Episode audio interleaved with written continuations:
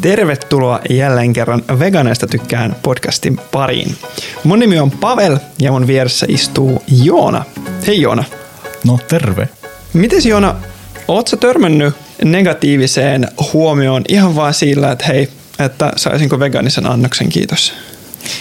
No joo, kyllä, kyllä joskus, mutta onneksi täällä Helsingissä asuu, niin en niin kuin hirveän monta kertaa face-to-face tilanteessa, mutta enemmän tietenkin somen puolella tulee sitten vihaa. Kyllä, että me ollaan siinä mielessä etuoikeutetumpi kuin muut ihmiset, jotka ei asu PK-seudulla tai ei välttämättä ole niin ymmärtäväinen perhe tai lähipiiri. Hmm. Me ollaan saatu esimerkiksi kommentti yhdeltä vanhemmalta, että hänen lasta on sanottu, nyt pahoittelen kiroilen, vitun vegaaniksi. Oho.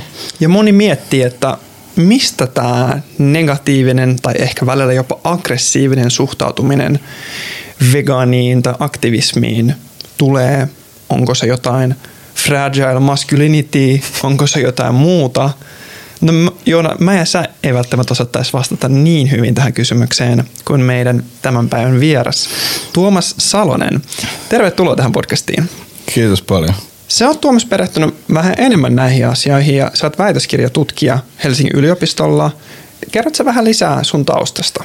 Joo, mun nimi on Tuomas Salonen ja mä oon tosiaan väitöskirjatutkija tuolta Helsingin yliopistosta kasvatustieteellisestä tai tällaisesta niin koulun kulttuurin ja yhteiskunnan tutkimusohjelmasta ja, ja tota, mulla on, niin opettaja taustalta, mulla on luokanopettaja ja sitten uskon eteen filosofiaopettajan pätevyys ja omassa tutkimuksessa mä tutkin, että minkälaiseksi ihmiseksi koulu pyrkii kasvattamaan oppilaita.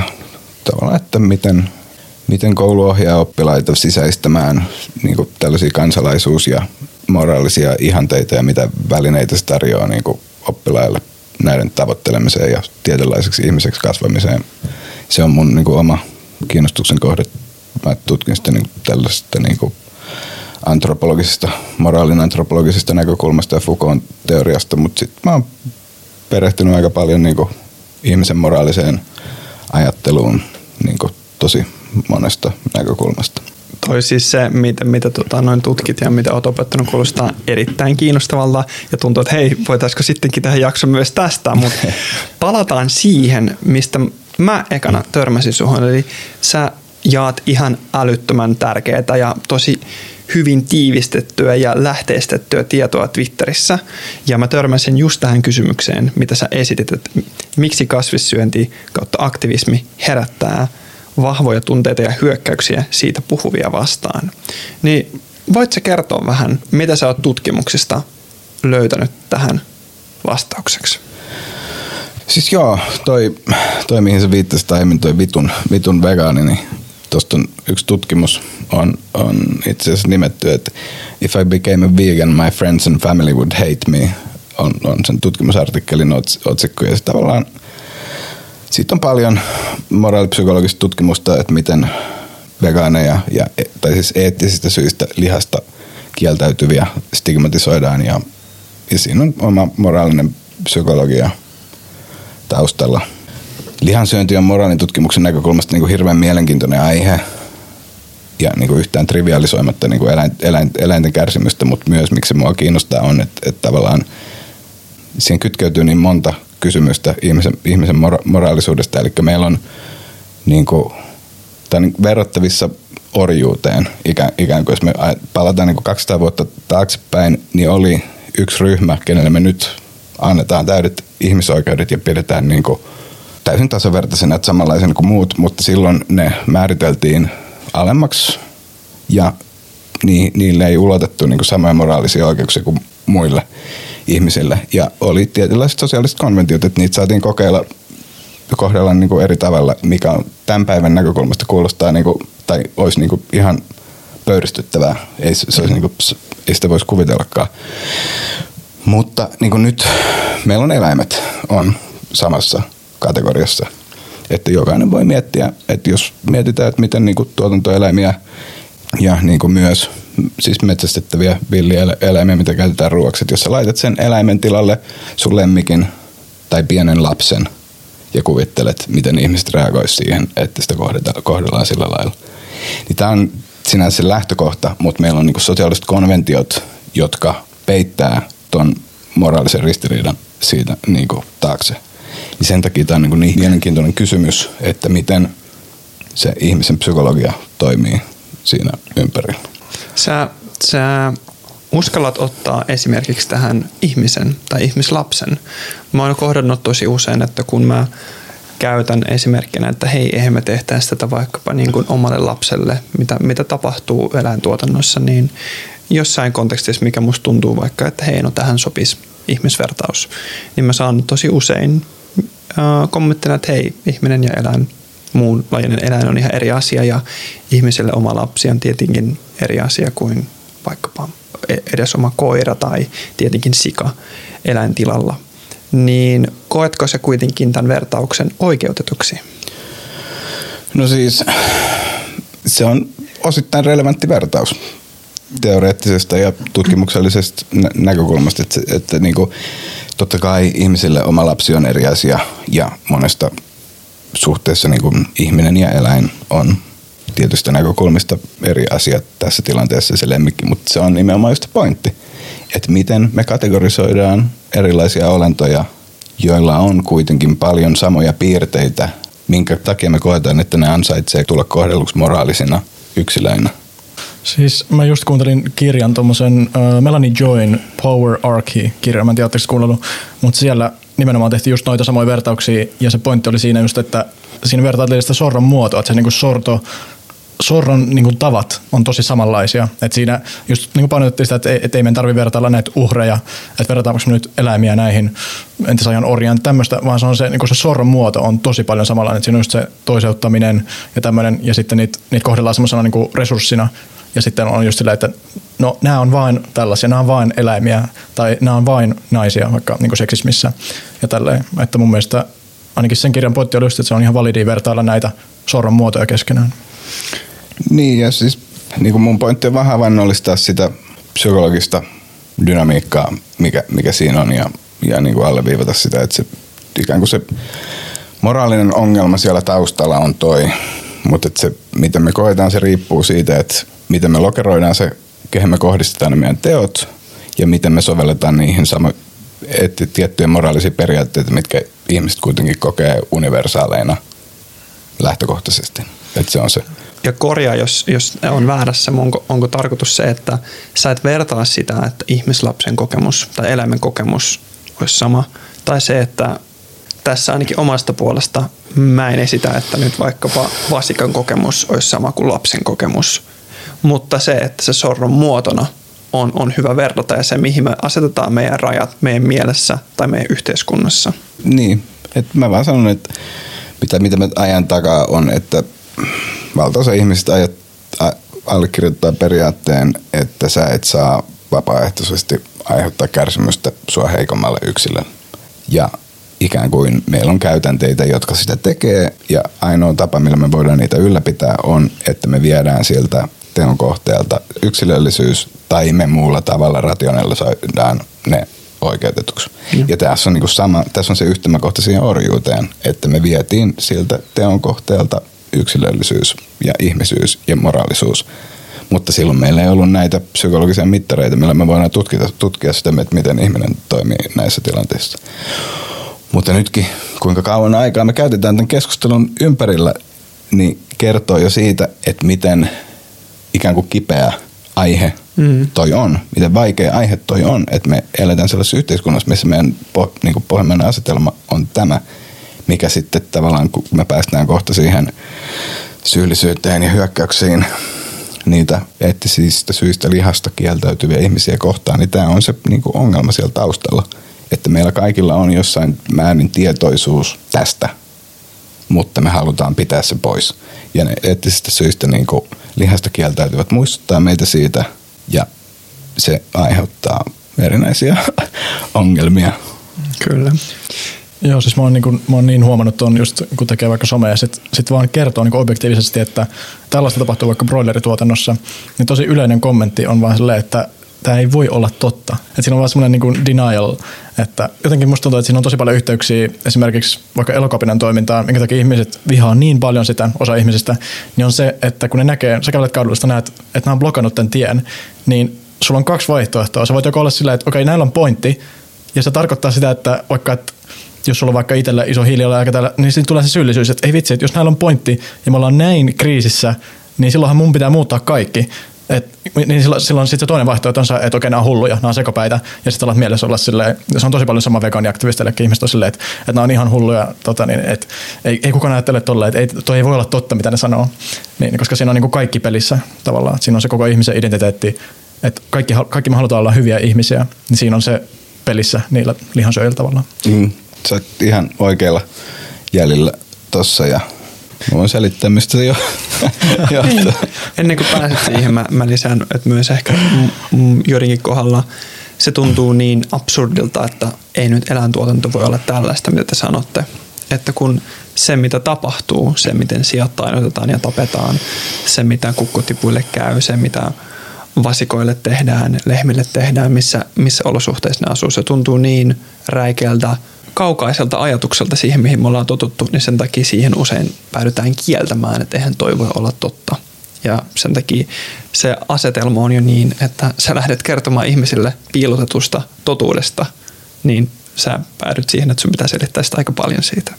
Mutta kerro, mennään nyt Tuomas siihen, että sä käsittelit tässä twiittilangassa myös niin kuin tätä syyllisyyden tunnetta, tätä, tätä että sä olisit, joku voisi kokea, että hän on vähempi arvoinen, kun hän kuluttaa lihaa, tai, tai vähätellä sitä, joka ei kuluta, niin kerrot sä enemmän tästä?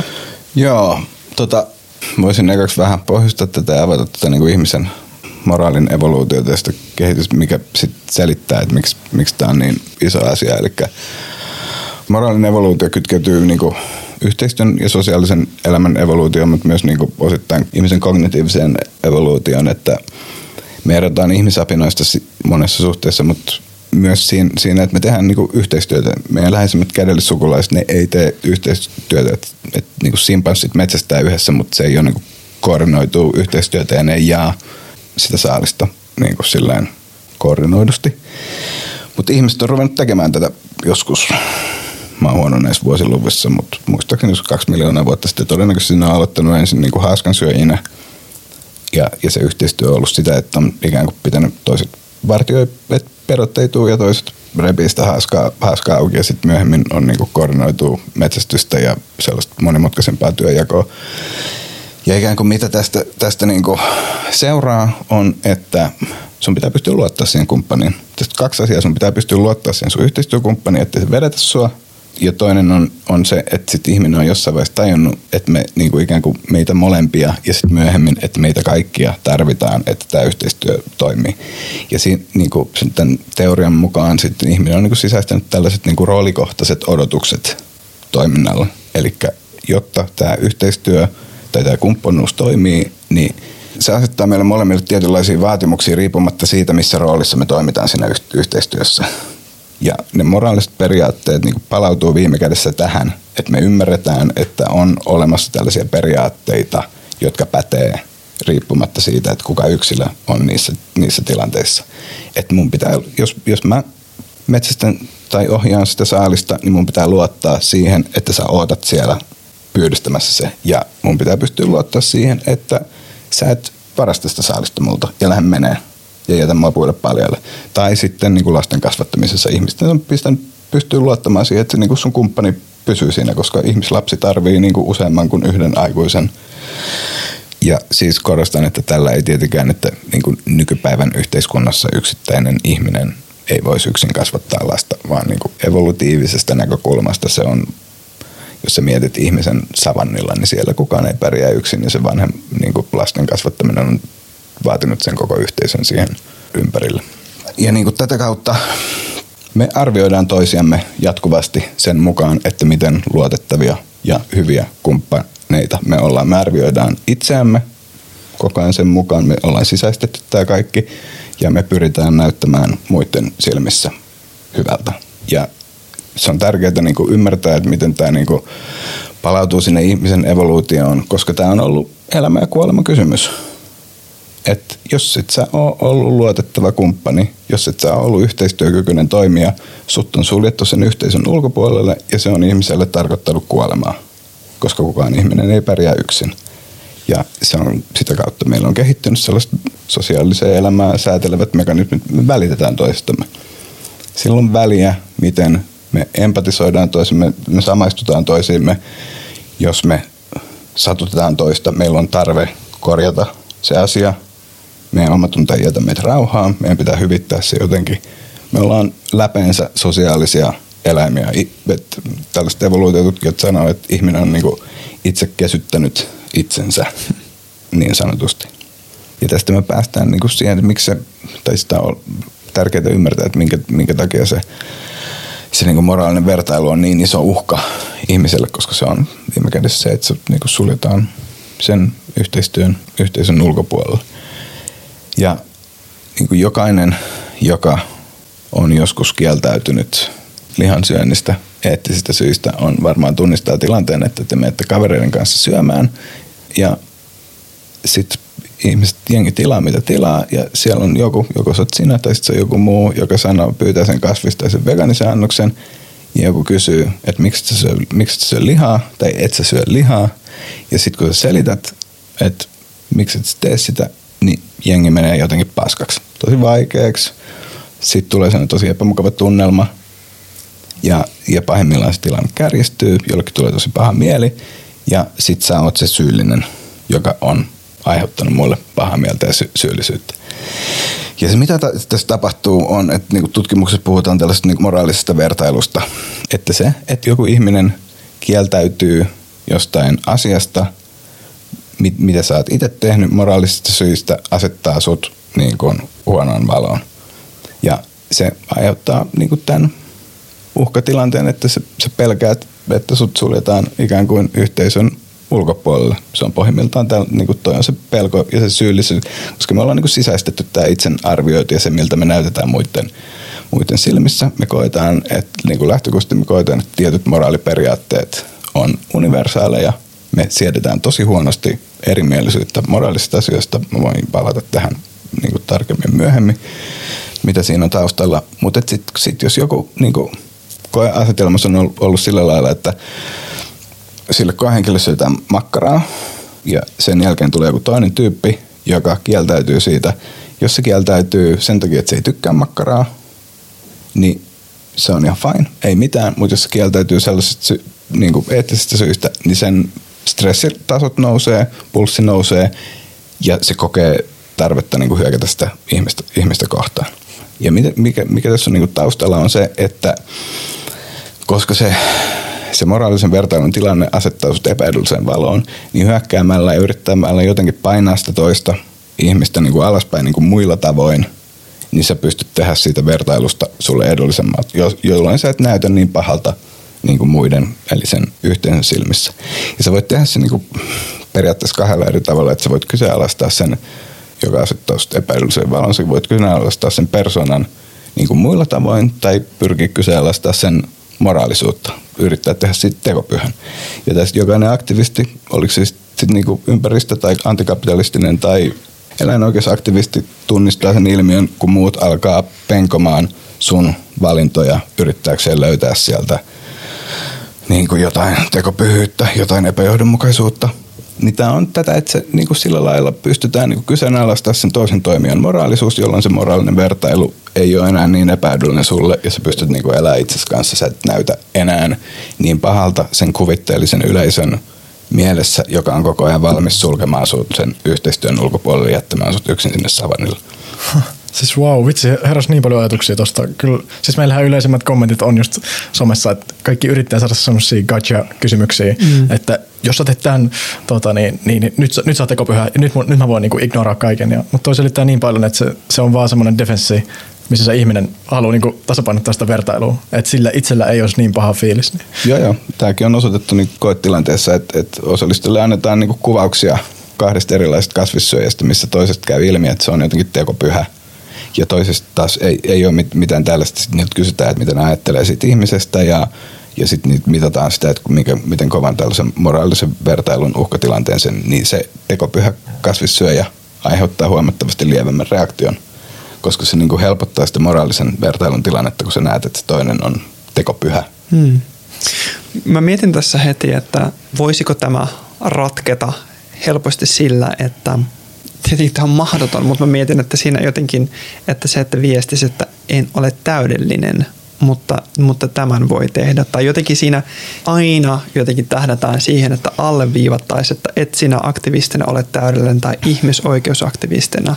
Jotenkin ihmiset myös ajattelee, miksi sä oot tämmöinen niin holier than, tai teet se niin kuin pyhimys, kun kerrot tästä. Vaikka ainut mitä sanot, että he eläimiä ei pitäisi tappaa, niin ihmiset jotenkin heti ensimmäinen reaktio on se, että luuletko olevasi parempi ihminen kuin minä. Mä itse asiassa miettinyt tosi paljon nyt lähiaikoina just, että kannattaako meidän just tehdä itsestä semmoinen inhimillinen kuva, että on, on, onko sillä niin isompi impakti, että me saadaan sillä, että ns. syyllistetään, mutta sillä ei pehmeämmin, vai että olisiko se vaan parempi sillä maksimoida se syyllistyspotentiaali, että onko siitä mitään niin kuin dataa tai tutkimusta, että, että jos ihmiselle tulee se voimakas syyllisyys, että niillä tulee se fiilis, että okei okay, mä oon huono ihminen, mun oikeasti pitäisi lopettaa lihansyönti, mutta silti ne pystyisi poistamaan sen fiiliksen.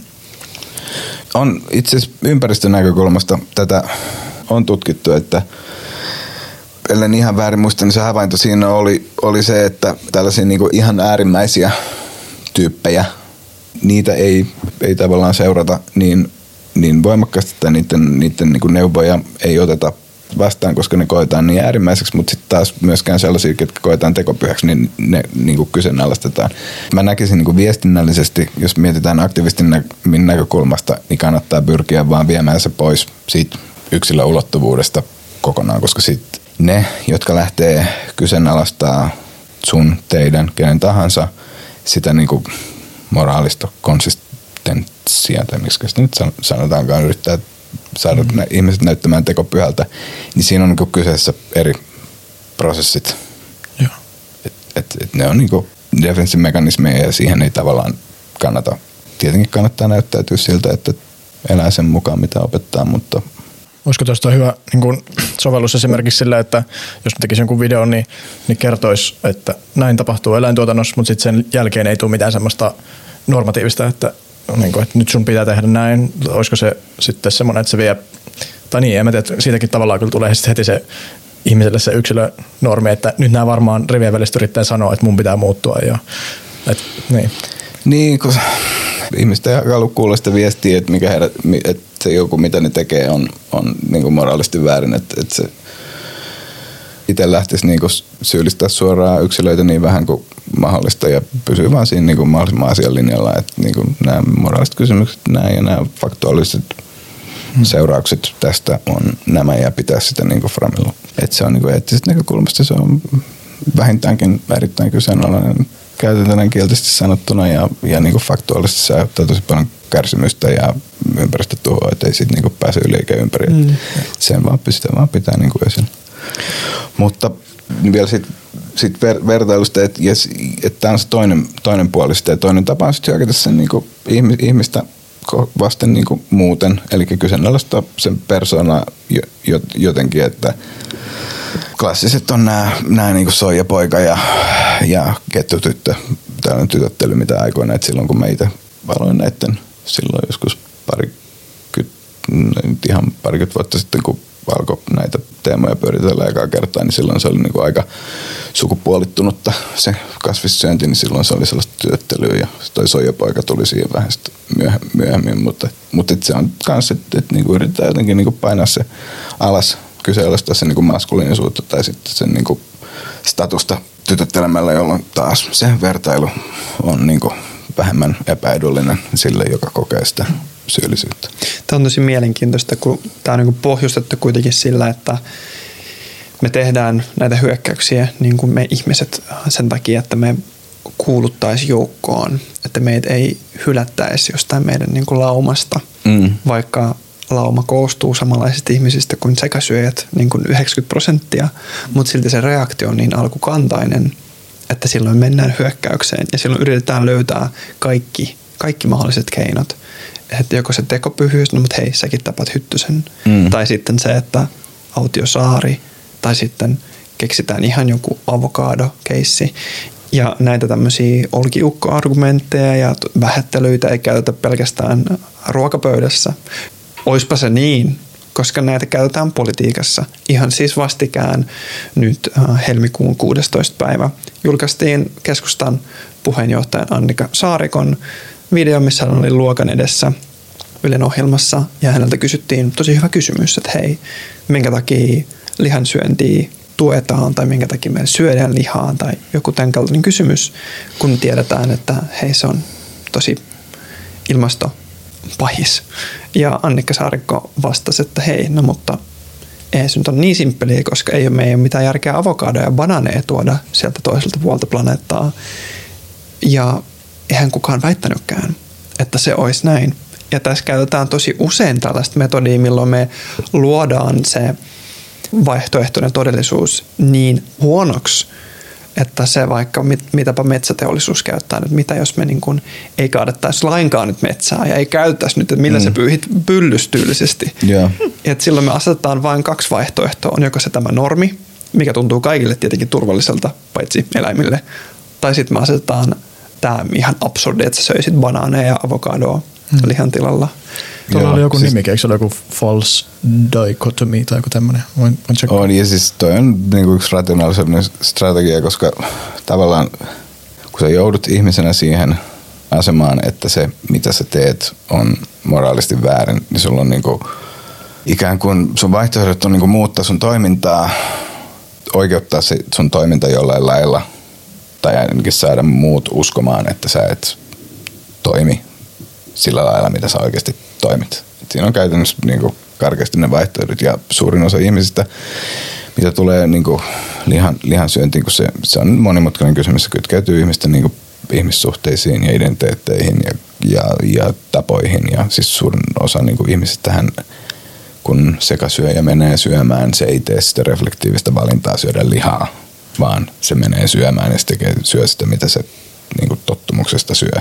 Ja tällaisten niin kuin tottumuksen silloin, kun on sosiaalisia normeja, niiden muuttaminen on hirveän, niiden vasten toimiminen on hirveän hankalaa, koska sä joudut olla erilainen kuin muut. Hmm. Sä joudut hankaliin tilanteeseen, sä tuut stigmatisoiduksi tavallaan keski-ikäistä tai siis sanotaan 60-vuotiaista miestä, joka on kasvanut siinä todellisuudessa, missä se on kasvanut, jos hän rupeaa syömään kasvisruokaa ja elämään ympäristöystävällisesti, niin ei se riitä niin kuin kalastusmetsästyskaverilta yksi vaan murahdus, että mikä viherpiipertäjä susta on tullut, niin kyllä ne tyypit menee ruotuun. Hmm. Että se niinku uskalla, me ollaan niin konformistisia ja tämä pätee, tämä on sama ilmiö, ilmiö siinä, että me ei haluta joutua sen lauman ulkopuolelle, me ei haluta olla erilaisia, koska viime kädessä se on ollut meille evolutiivisesti elämän ja kuoleman kysymys. Hmm. Niin sen takia niin se on niin vaikea ihmisen toimia toisin, eli muuttaa sitä käyttäytymistä, niin sitten nämä ikään kuin nämä rationalisointistrategiat tulee siihen, siihen peliin ja yksi näistä on, että tehdään siitä niin kuin vaihtoehdosta niin absurdi ja niin vaikeasti toteutettava. Nämä avokadoesimerkit niin menee siihen, että, että eihän tuossa ole mitään järkeä, että me raahataan, vaikka se ei niin oikeasti ole niin että se niin kaikki tietää nämä ruoan kuljetuskustannukset ja kaikki bla bla bla. Mä, mä ei edes kiinnosta mennä niihin. Tietäisipä kaikki, niin, mutta, mutta kun ne ei tiedä. ne, ne, mä en niin kuin jankata niitä ikuisuuskeskusteluja. Mua kiinnostaa nämä muut puolet näissä kysymyksissä. Mutta se pointti on, että sä teet jollain tavalla siitä vaihtoehtoisesta toiminnasta niin absurdin, että sun ei tarvitse sitä tehdä. Mm. Että sun ei tarvitse muuttaa sun käyttäytymistä. Että se on tällainen yksi rationalisointistrategia. Ja sitten samalla sä niin näytät sen niin kuin jotenkin, että tämä on se tolkun tapa toimia. Mm-hmm. Tämä on se normaali tapa toimia. Että eihän tässä ole mitään, mitään ihmeellistä. Ja siinä, tässä ei niin kuin pelata, tässä ei ole viime kädessä kyse niistä faktoista, vaan siitä, että miltä sen, nämä asiat näyttää niin kuin sosiaalisesti. Hmm. No, semmoinen kysymys, niin kuin, minkä kanssa mä itse niin tosi paljon kamppailun, niin mitä sä sanoisit, että mikä olisi paras viesti, tai jos asetetaan kaksi vaihtoehtoa, toinen olisi semmoinen, niin että, että hei, tämä on tämmöinen niin kuin kalteva pinta, että meidän pitää saada ihmisiä tänne suuntaan. Se on tosi hyvä, jos sä vähennät sun eläintuotteiden kulutusta. Se on tosi hyvä, jos sä ryhdyt kasvissyöksi. Ja kaikista paras olisi, jos sä ryhdyt vegaaniksi. Versus sitten se toinen tapa on silleen, että se on niin mustavalkoinen, että sä joko kannatat eläintuotantoa tai sitten sä et kannata. Niin, niin mä oon itse niin tällä hetkellä taas kallistunut just enemmän se kalteva pinnan puolelle, että suostuttelee ihmisiä silleen, että tehkää nyt edes jotain, mutta onko se, mitä se koet, että olisi ehkä paras niin kuin, moraalisesti, että on, on, onko semmoinen niin kahtiajako vai sitten enemmän semmoinen niin kalteva? No siis mä näkisin, että mitä normaalimmaksi tällaiset valinnat saadaan näyttäytymään ihmisten silmissä, sitä helpompi niitä on tehdä. Mitä enemmän niitä on tarjolla, mitä vähemmän sä tuut niin stigmatisoiduksi tai näytät muiden silmistä erilaiselta, niin sitä helpompi niitä tehdä. Kaikki on niin kuin hyvä. Mutta jos niin kuin miettii vaikuttamisstrategiana, niin mun käsittääkseni verran, mitä mä tunnen, niin kuin on, sitä tutkimusta tehty paljolti niin kuin ympäristö- ja terveysnäkökulmasta, niin se syyllisyyden herättäminen, eli sen negatiivisen kautta saa ihmiset muuttaa, muuttaa niin kuin niitä toimintamalleja paljon voimakkaammin kuin, kuin se niin kuin positiivisen kautta. Sitten on tutkimusta, että miten esimerkiksi lihansyönnistä tulee ihmiselle moraalinen kysymys, jolloin kun siitä tulee moraalinen kysymys, se motivoi toimimaan ihan eri tavalla ja se moraalinen vakaumus auttaa ihmistä toimimaan sosiaalisten konventioiden vastaisesti. Ja vasten tätä konformismipainetta, mutta että niin kuin, se tavallaan vaatii sen, että sä sisäistät sen, että se sun oma toiminta tuottaa kärsimystä jollekin toiselle ja sä sovellat niin kuin se vaatii sellainen sisäistämisprosessi, mikä on niin aika hankala ihmiselle tehdä. Mutta toinen puoli on, on se häpeä, sosiaalinen häpeä, mitä se aiheuttaa, että sä teet jotain asiaa, minkä ihmiset sun ympärillä kokee, kokee niin vääräksi. Nythän puhutaan paljon tästä lentohäpeästä. Et me voidaan puhua vaikka kuinka paljon siitä, että kuinka pitäisi matkustaa kotimaassa ja, ja, ja tiedätkö, niin positiivisen kautta, että täälläkin on kaikkea, mutta jotkut sen tekee, mutta sitten jos sitä aletaan niin kuin, ihmiset alkaa kokea häpeää siitä, että ne matkustaa ulkomailla, niin se ei enää halua tehdä sitä, koska mm. ne ei halua näyttää huonolta muiden silmissä. Niin sama asia, että jos niin kuin, mitä enemmän ikään kuin saadaan ylläpidettyä sitä tietoisuutta, että lihansyönti ja eläinperäisten tuotteiden käyttö aiheuttaa haittaa sekä ympäristölle että kärsimystä eläimille, niin sitä enemmän ihmiset kokee häpeää niistä valinnoista. Ja sitä enemmän ne joutuu perustella sitä, ja sitä enemmän ne tulee valinneeksi, tulee sitä sosiaalista painetta valita se eettinen ja ekologinen tuote, koska sä et halua näyttää, sun ei tarvitse käydä sitä monimutkaista prosessia läpi, että sä teet siitä itsellesi moraalisen vakaumuksen, vaan se riittää se, että sä et halua näyttää muiden silmissä huonolta. Mun tulee mieleen tämmöinen ihan hypoteettinen niin tutkimusasetelma, että mentäisiin kauppaan – missä vegaaniruokaa tai kasvipohjaista ruokaa niin suositellaan. Sitä sinne osoitetaan viivoille, että osta täältä ja se näyttää kivemmalta kuin liha. Suurin osa on vegaanituotteita ja se pieni osa on lihatiski ja suurin osa ihmisistä on siellä vegaanipuolella ja ketään ei ole lihatiskillä. Niin totta kai se ihminen, kun se meni siihen, että hei, nyt vaikka se on mun arvojen mukaista ostaa lihaa, niin viitikö mä mennä sinne, missä ketään muuta ei ole. Et todennäköisesti. Niin. Tällä hetkellä me ollaan siinä, että no, ei veke hyllyy mitenkään positiivisesti, että näytetään, että hei, tuu tänne, käykää tätä kautta. Jossain vaiheessa me päästään siihen. Mm. Ja siinä vaiheessa, kun me päästään siihen, että vegaanituotteet muodostaa suurimman osan kaupasta, niin siinä tapahtuu, mä uskon, se suurin muutos. Ja se semmoinen eksponentiaalisin, koska ihmiset, me ollaan kuitenkin – lauma-eläimiä ja me mennään sinne, mihin lauma meitä vie. Mm. Mä oon kuullut semmoisesta tutkimuksesta, missä tota niin, yhdessä hotellissa ne testasi just, että miten ne sais ihmiset käyttää niin kuin samaa pyyhettä uudestaan. Ja sitten on kaikki eri argumentteja. Jollekin laittoi semmoisen niin kuin lapun johonkin huoneeseen, että tämä on niin kuin ilmastoystävällistä ja tällaista ja, ja kaikkea. Ja sitten toinen oli sulle, että tämä säästää meidän rahaa ja tällaista, että olisi tosi kiva, jos se uudestaan. Ja sitten yksi niistä oli, että 90 prosenttia meidän asiakkaista käyttää pyyhkeensä uudestaan. Niin se oli ylivoimainen voittaja. Se. Että ei, ei ollut mitään moralismia, ei ollut, tai ei ollut mitään semmoista niin kuin, se oli ainoastaan se sosiaalinen. Muutkin tekee näin, niin sitten sit ihmiset olisivat, okei, okay, okei. Okay. Että sekin siis... voi olla yksi, yksi niin kuin aktivismin just muoto, että hei, että veganien määrä kasvaa ihan sairaasti nyt ja tota, niin, tää on niin kuin, että painottaa sitä, että muutkin tekee tätä. Mm. Tosi iso osa, mitä me tehdään, palautuu konformismiin. Et, et siis tämä klassinen esimerkki on tuo tutkimus, missä on kaksi viivaa taululla, jos toinen on selkeästi lyhempi, ja sitten siinä on ne, se osallistuja vastaa vikana, ja sitten kun siitä 12 ihmistä sun ennen sanoo, että se pidempi viiva on lyhempi, niin sä sanot myös, vaikka mm. se, se on niin päivänselvää. Ja se vaikutus on jopa niin voimakas, että se vähän muuttaa, sun aistihavainto vähän muuttaa, että sä näet sen lyhyemmän viivan vähän pidempänä, koska se on miten meidän niin aivot toimii. Että et jos kaikki muut sanoo, että joku asia on jotenkin toisin, niin silloin sun aivot ajattelee, että mun täytyy olla tässä väärässä, koska ei, muuten noin kaikki muut ei voi olla tuota mieltä. Ja sun aivot korjaa sun aistihavaintoja siihen suuntaan, koska se evolutiivisesti niin kuin meidät on ohjelmoitu sillä lailla. Ja, siis, ja tässä niin kuin on sama, samankaltainen tutkimus tehty niin kuin siitä että se tutkittava on, on niin kuin vegaani tai eettisistä syistä lihasta kieltäytyvä ihminen, jolla on vakaumus siitä ja, ja kysymyksessä on, että pitää allekirjoittaa tällainen niin kuin eläinten oikeuksien puolesta kannanotto. Ja sitten kun ne kaikki muut on lihansyöjiä siinä piirissä ja sanoo, että ei, ei allekirjoita ennen sitä, niin se myöskään se vegaani ei allekirjoita sitä, koska se ei halua olla erilainen. Mutta tässä, jos se koeasetelman järjestäjä ottaa kantaa sen puolesta, että tehdään näin, niin silloin se osallistuja uskaltaa sen tehdä myös. Että tässä tulee niinku se esimerkin ja myös se niinku auktoriteetin voima siinä, että jos mulla olisi tällainen joku, joka pyrkisi, pyrkisi niin mieliveden vaikuttamaan, jos mä olisin, niin mä pyrkisin hankkimaan siihen tällaisia niin kuin erilaisia julkiksia, niin sanotuksi keulakuvahenkilöiksi. Se on se positiivinen viesti, mikä, mikä menee läpi, että koska toikin tekee näin, niin toi on kuulii, toi on hyväksytty, mä haluan olla niin kuin toi, ihan mitä tahansa, mutta silloin ne tyypit niin kuin ikään kuin raivaa sitä sitä asiaa niin kuin norma- normaalimmaksi.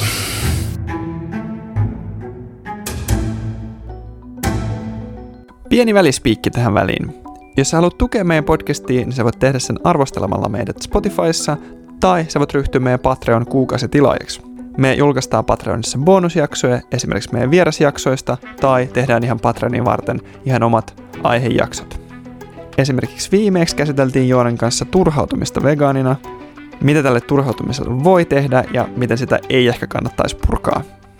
Linkki Patroniin löytyy aina jaksojen kuvauksessa. Mulla on puhuttu tosi paljon nyt syyllisyydestä ja sitä, että mitä syyllisyys aiheuttaa tai mikä synnyttää syyllisyyden tunteen. Pystytäänkö me lokeroimaan syyllisyyttä kuitenkin, että se on joko paha asia vai onko syyllisyys hyvä asia meille ihmisille niin kuin muutoksen tämmöisenä edistäjänä? Tuo on hyvä kysymys, koska nykypäivän niin kuin terapeuttisen etiikan eetoksessa, missä ikään kuin moraali ja monet niin kuin yhteisölliset asiat on ikään kuin yksilöitynyt, niin monesti se niin kuin syyllisyys näyttäytyy tosi negatiivisen asiana, mikä, mikä tahansa, mikä saa niin kuin yksilön tuntemaan syyllisyyttä tai, tai niin kuin pahaa oloa, niin nähdään negatiivisena, koska se näkökulma on siinä yksilössä. Kun taas niin kuin yhteisöllisestä näkökulmasta näillä on ihan perustavanlaatuinen funktio näillä syyllisyyden ja häpeän tunteilla niin kuin ihmisyhteisön sosiaalisen elämän säätelyssä. Niin kuin tuossa aiemmin puhuttiin, että ne ohjaa tosi vahvasti ihmistä toimimaan oikein, vaikka se ei olisi sisäistänyt niin kuin hirveän syvälle, että miksi toimitaan oikein, mutta silti me toimitaan oikein ja se yhteisö niin kuin pysyy kasassa. Että se on niin kuin syyllisyys ja häpeä on puhutaan tällaisista niin kuin moraalisista tunteista, on niin kuin empatia ja kiitollisuus ja, ja syyllisyys ja häpeä ja viha lasketaan niin moraaliseksi tunteet, koska ne liittyy ihmisen moraalikäyttäytymiseen ja siihen sosiaaliseen moraaliin. Niin niillä on niin relevantti funktio siinä, mutta sitten tietenkin syyllisyys, että jos sä itse syyllistät itseäsi niin kuin sellaisesta riittämättömyyden lähtökohdasta tai ikään kuin – että sitten se toinen ääripää on tällainen stereotyyppinen hahmo, joka sitten syynää joka ikistä valintaa, minkä tekee niiden eettisestä näkökulmasta ja potee syyllisyyttä kaikista mahdollista, mitä tekee. Niin se on taas sitten se toinen ääripää, että se ei niinku palvele ketään ja se, kun se niinku, tietystä näkökulmasta sillä yksilön valinnalla, varsinkaan sillä yksilön yksittäisen valinnalla, niin sillä ei ole hirveästi merkitystä. Et tärkeintä on, että me tehdään isoja rakenteellisia muutoksia elämässä. Totta kai ne yksilön valinnat kumuloituu ja totta kai niin kuin silloin merkitystä monesta näkökulmasta, mutta kaikissa ihmisen valinnoissa on tosi monta ulottuvuutta ja meillä on rajalliset resurssit ja kaikkea mahdollista, niin me ei voida vaatia itseltämme myöskään niin kuin liikoja. Ja se ei ole hedelmästi. Tällaisessa niin kuin, tilanteessa syyllisyys voi olla niin kuin, se ei ole rakentava. Se menee äärimmäisyyksiin, mutta sitten niinku sosiaalisesta näkökulmasta, niin, ja, ja se on, niinku, on se yksilötasollakin, että se on, niinku, se on tärkeää, että sä koet, otat asiat vakavasti, koet syyllisyyttä, jopa häpeää niistä asioista, mitä sä teet väärin, koska jos se saa sut muuttamaan sun käyttäytymistä toimimaan eri tavalla, mutta se on niinku tärkeää sitten vaan niinku perspektiiviin. Hmm. Kyllä mä koen, että ilman syyllisyyttä mm. en mä olisi ollut vegaani. Mä olisin mm. vaan jatkanut mozzarellaan ja lihan kuluttamista, koska mitä syytä siinä olisi ollut, koska... Joo, siis mulla oli ihan sama. Mä, mä söin jonkun verran kasvisruokaa niin puolen vuoden ajan ja sitten sit kun mä katsoin Dominion Dokkarin, niin mä muistan, että se oli vaan niin semmoinen syyllisyys overflow. Ja mä muistan, se ajatus oli vaan, että että minä en voi elää itseni kanssa, jos mä syön enää eläintuotteita. Tai niin kuin, jos mm. mä ostan eläintuotteita, mä, mä olen joko vegaani tai mä voin niin kuin elää itseni kanssa. Että se, mm. se oli se niin kuin absoluuttinen syyllisyys. Ja sitten, sitten siinä tulee just se, että sit kun, se, sit kun sä päätät, että mä ryhdyn vegaaniksi, ja sit, niin sit se koko se purkautuu, kaikki se syyllisyys. Mm-hmm. Se oli niin kuin silleen, mä olin vaan viikon silleen ihan silleen, nice, tämä on mahtavaa semmoinen niin kuin, mm. semmoista kiksit, että kaikki se syyllisyys vaan lähti niin kuin kerralla pois. Tosta tuli mieleen, mitä sä sanoit, että, että siis ihminenhän suhtautuu niin kuin moraali väittämiin niin kuin faktan kaltaisesti. Että meille ihminen erottaa niin kuin faktojen, moraaliuskomusten ja konventioiden ja preferenssien välisen eron niin kuin aika nuoresta pitäen. Mutta ihmisten välillä on niin kuin eroja, että miten objektiivisena erilaiset niin kuin moraaliset uskomukset tai jos nyt lainausmerkeissä puhutaan moraalista faktoista, niin määritetään eri tavalla objektiivisiksi. Kaikista objektiivisemmaksi määritetään ne moraaliset näkemykset, jotka aiheuttaa kärsimystä jollekin toiselle. Et jos sä kysyt niin kuin ihmiseltä randomilla, että onko varastaminen moraalisti väärin, yksityishenkilön lompakon varastaminen, niin lähestulkoon 100 prosenttia sanoo, että on. Että se on, siihen on objektiivinen vastaus. Siitä ei voi olla eri mieltä, jos on eri mieltä, niin se toinen on väärässä. Ja se ei, toinen ei ole pelkästään väärässä, vaan se toinen on huono ihminen. Ja me niin kuin, koetaan vihaa siitä sen näkö... Ja me niin kuin, moraaliset uskomukset eroavat faktoista sillä lailla, että vääristä faktoista ihminen ei lähtökohtaisesti ajattele, että niistä on mitään haittaa. Koronapandemia alussa oli vähän eri asia. Siinä sekoittu niin nämä silleen jännä, jännällä tavalla, että, että se mitä ihmiset uskoo rokotuksista ja kaikista tällaisista, niin niissä oli niinku sosiaalisia seurauksia ja siinä oli tätä dynamiikkaa, mutta lähtökohtaisesti me ei suhtauduta ihmiset toistemme moraalimielipiteisiin sillä lailla, koska niinku ihmiset lähtökohtaisesti ajattelee, että vääristä moraalista näkemyksistä koituu kärsimystä ja negatiivisia seurauksia muille, niin me puututaan toistemme moraalin näkemyksiin. Et, et senkin takia se on, niinku, se on normaali ihmisen, että tavallaan yksi klassinen lihansyöjien niin kuin, argumentti on se, että, että niin fasistit, että vegaanit yrittää niin kuin, kertoa muille, miten niitä pitäisi toimia. Mutta että, se, että ne ei näe sitä, että, että ne kokee sen niin, koska ne ei itse tee lihansyönnistä moraalista kysymystä. Mutta ne itse sietäisi jossain asiassa todennäköisesti, minkä ne kokee moraaliseksi, objektiivisesta moraalisesta faktoista, ne itse sietäisi ihan yhtä lailla, yhtä vähän sitä erimielisyyttä, koska ne kokisivat, että toi ihminen on väärässä. Jos se jatkaa olemaan väärässä, niin siitä se aiheuttaa kärsimystä jollekin toiselle. Eli mun pitää reagoida sen uskomuksiin jollain lailla. Että se ei ole tavallaan tällainen, niin kuin puhutaan tällaista liberalistisesta sallimisperiaatteesta, että liberaali antaa muiden niin kuin, tehdä mitä tehdä, niin ihminen ei ole liberaali sillä lailla, että, että me mm-hmm. niin kuin pienestä pitäen siis oliko nyt niin kuin kolmen vuoden jo leikki-ikäiset, taaperoleikki-ikäiset lapset alkaa vartioimaan normeja leikeissä. Niillä annetaan joku peli, minkä niiden pitää niin kuin keksiä, miten se toimii. Sitten ne keksii, miten se toimii, ne keksii siihen jotkut säännöt. Sitten kun seuraava tyyppi tulee, niin ne opettaa sen pelin sillä normatiivisella kielellä, ja, ja, ja sitten kun jos se te, tekee väärin, niin lapset sanoo silleen, että ei sitä kuulu pelata tolle, että se kuuluu pelata tälle. Ja se on kaikki niin kuin normatiivista puhetta. Me ollaan lähtökohtaisesti ihmisinä sellaisia, että me luodaan normeja ja odotetaan, että toiset noudattaa niitä. Ja jos ne ei noudata niitä, niin me puudutaan niiden käyttäytymiseen, koska se on miten ihmisyhteisö toimii. Se on koodattu meihin niin kuin evolutiivisesti. Mun tulee mieleen ihan vaan niin kuin simppeli, että koiria syödään ulkomailla. Se on väärin kaikkien varmaan suomalaisten mielestä. Hmm. Mutta se, että syödään possuja Suomessa, se on normi ja miksi sä puutut siihen. Että hmm. me voidaan vaan vaihtaa se eläin, niin heti se niin kuin meidän moraalinen käsitys siitä aktista on heti erilainen. Jep. Ja tuolla Gary L. Francionella on ihan sairaan hyvä. Jos haluatte katsoa YouTubesta, niin sieltä löytyy häneltä pätkiä, niin, niin se on niin kuin ihan aukottomasti periaatteessa sanonut sen, että me kaikki ollaan samaa mieltä siitä, että turhan kärsimyksen aiheuttaminen eläimille on väärin. piste. Niin Oikeasti kukaan ei melkein siitä tavallaan eri mieltä. Mutta sitten jos me katsotaan eläintuotantoa, niin kuinka iso prosentti siitä on turhaa, niin on kaikki se, mikä on vaan niin kuin for pleasure. Eli jos ihmisellä ei ole pakottavaa fyysistä tarvetta, mitä todella harvalla on, syödä lihaa, niin kuin 99 prosenttia pystyy olla veganeja, niin silloin lähes kaikki eläintuotanto globaalisti on täysin moraalisesti väärin. Ja se on, se on niin semmoinen aukoton filosofinen ö, perustelu niin kuin sille tavalla abolitionismille, että meillä ei ole mitään syytä tehdä tätä.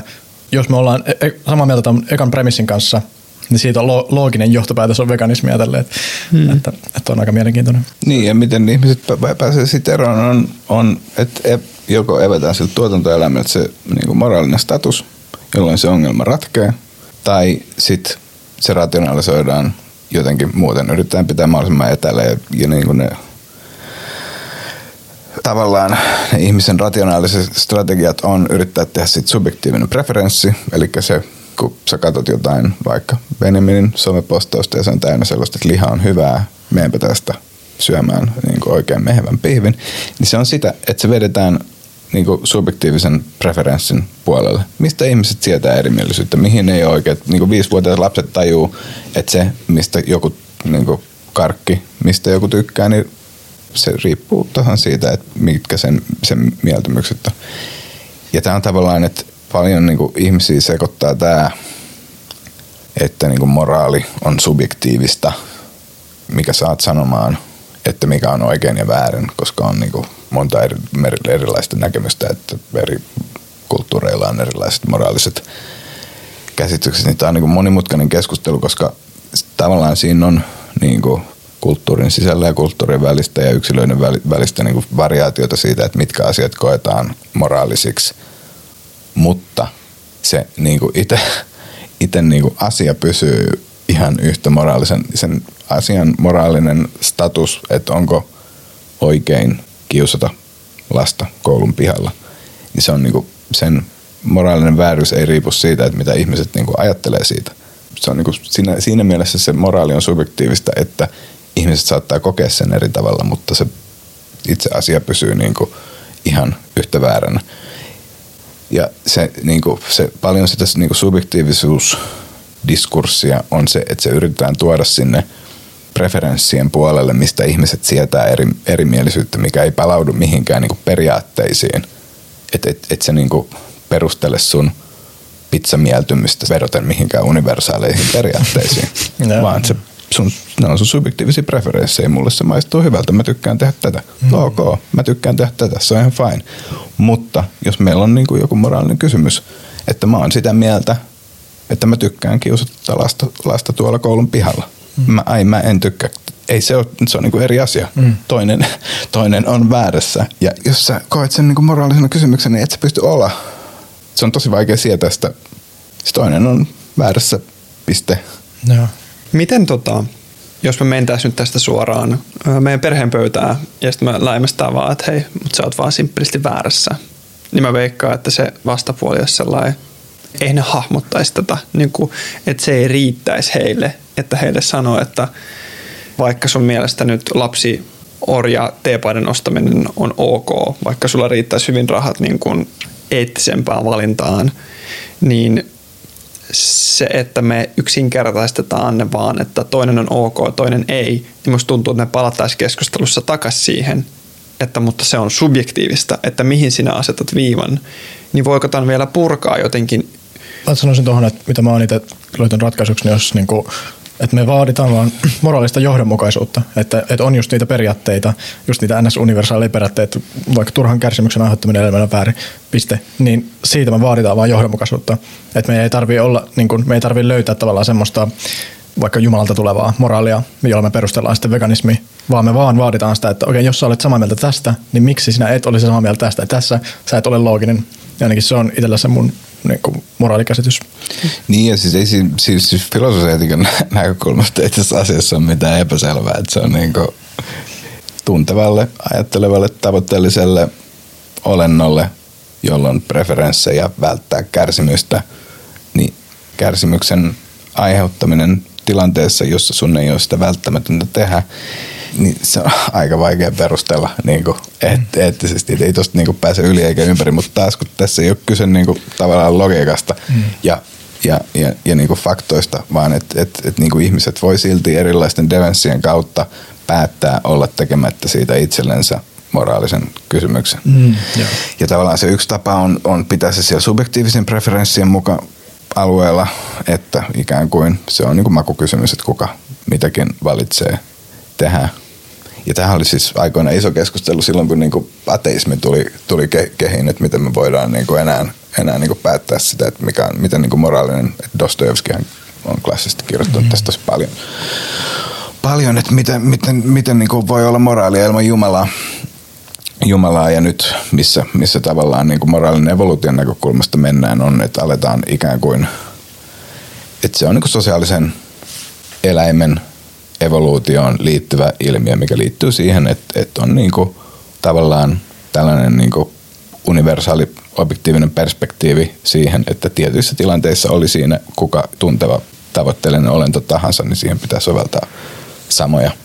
Mm että se väistämättä niin seuraa Darwinkin oli itse sitä mieltä jo, että, että niin sosiaaliselle eläimelle väistämättä niin evoluution myötä kehittyy niin moraalikäsitys, että se, ei, sen ei tarvi ikään kuin palautua mihinkään niin jumalalliseen auktoriteettiin, vaikka niin Jumala uskovat suhtautuu moraaliin objektiivisemmin. Mm. Mutta että se mitä ihmiset yleensä tekee, että ne väistää sitten pyrkii niin väistämään sitä vastuuta. Että ikään kuin että se argumentti siitä, että... Lainausmerkeissä laina, kuulijoille. Ja lainausmerkeissä argumentti siitä, että tavallaan se menee joko niin, että ihminen on lihansyöjä, että on ravintoketju ja toiset syö toisia ja bla bla bla. Ja että ihminen on lihansyöjä, että se on luonnollinen tapa, että niinku leijona metsästää antilooppeja ja kaikkea tällaista.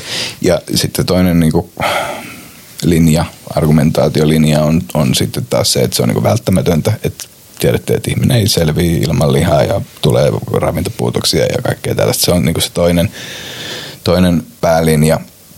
Ja kolmas linja on sitten, että se on niin normaalia, että näin tavallaan kaikki tekee, että, että, että se on niin normaali tapa. Ja mitä tässä, mitä tässä niin psykologisesta näkökulmasta tapahtuu, on, että viedään se vastuu pois. Että jos se on välttämätöntä, sä et ole vastuussa siitä, että sä et voi toimia toisin.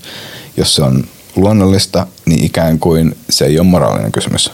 Sä et ole niin vastuussa, koska sä oot ravintoketjun osa ja sä toimit, miten sä toimit. Jos se on normaalia, eli kaikki muutkin tekee sitä, niin silloin tavallaan, mitä ihmettä, että, että, että miksi sä mua syytät siitä. Ja tällä tavalla me ikään kuin poistetaan se vastuu meiltä, jolloin me ei koeta sitä syyllisyyttä koska ihminen kokee syyllisyyttä sellaisista teoista, mitkä niin kuin aiheuttaa haittaa tai kärsimystä jollekin ja kokee itse olevansa niistä vastuusta.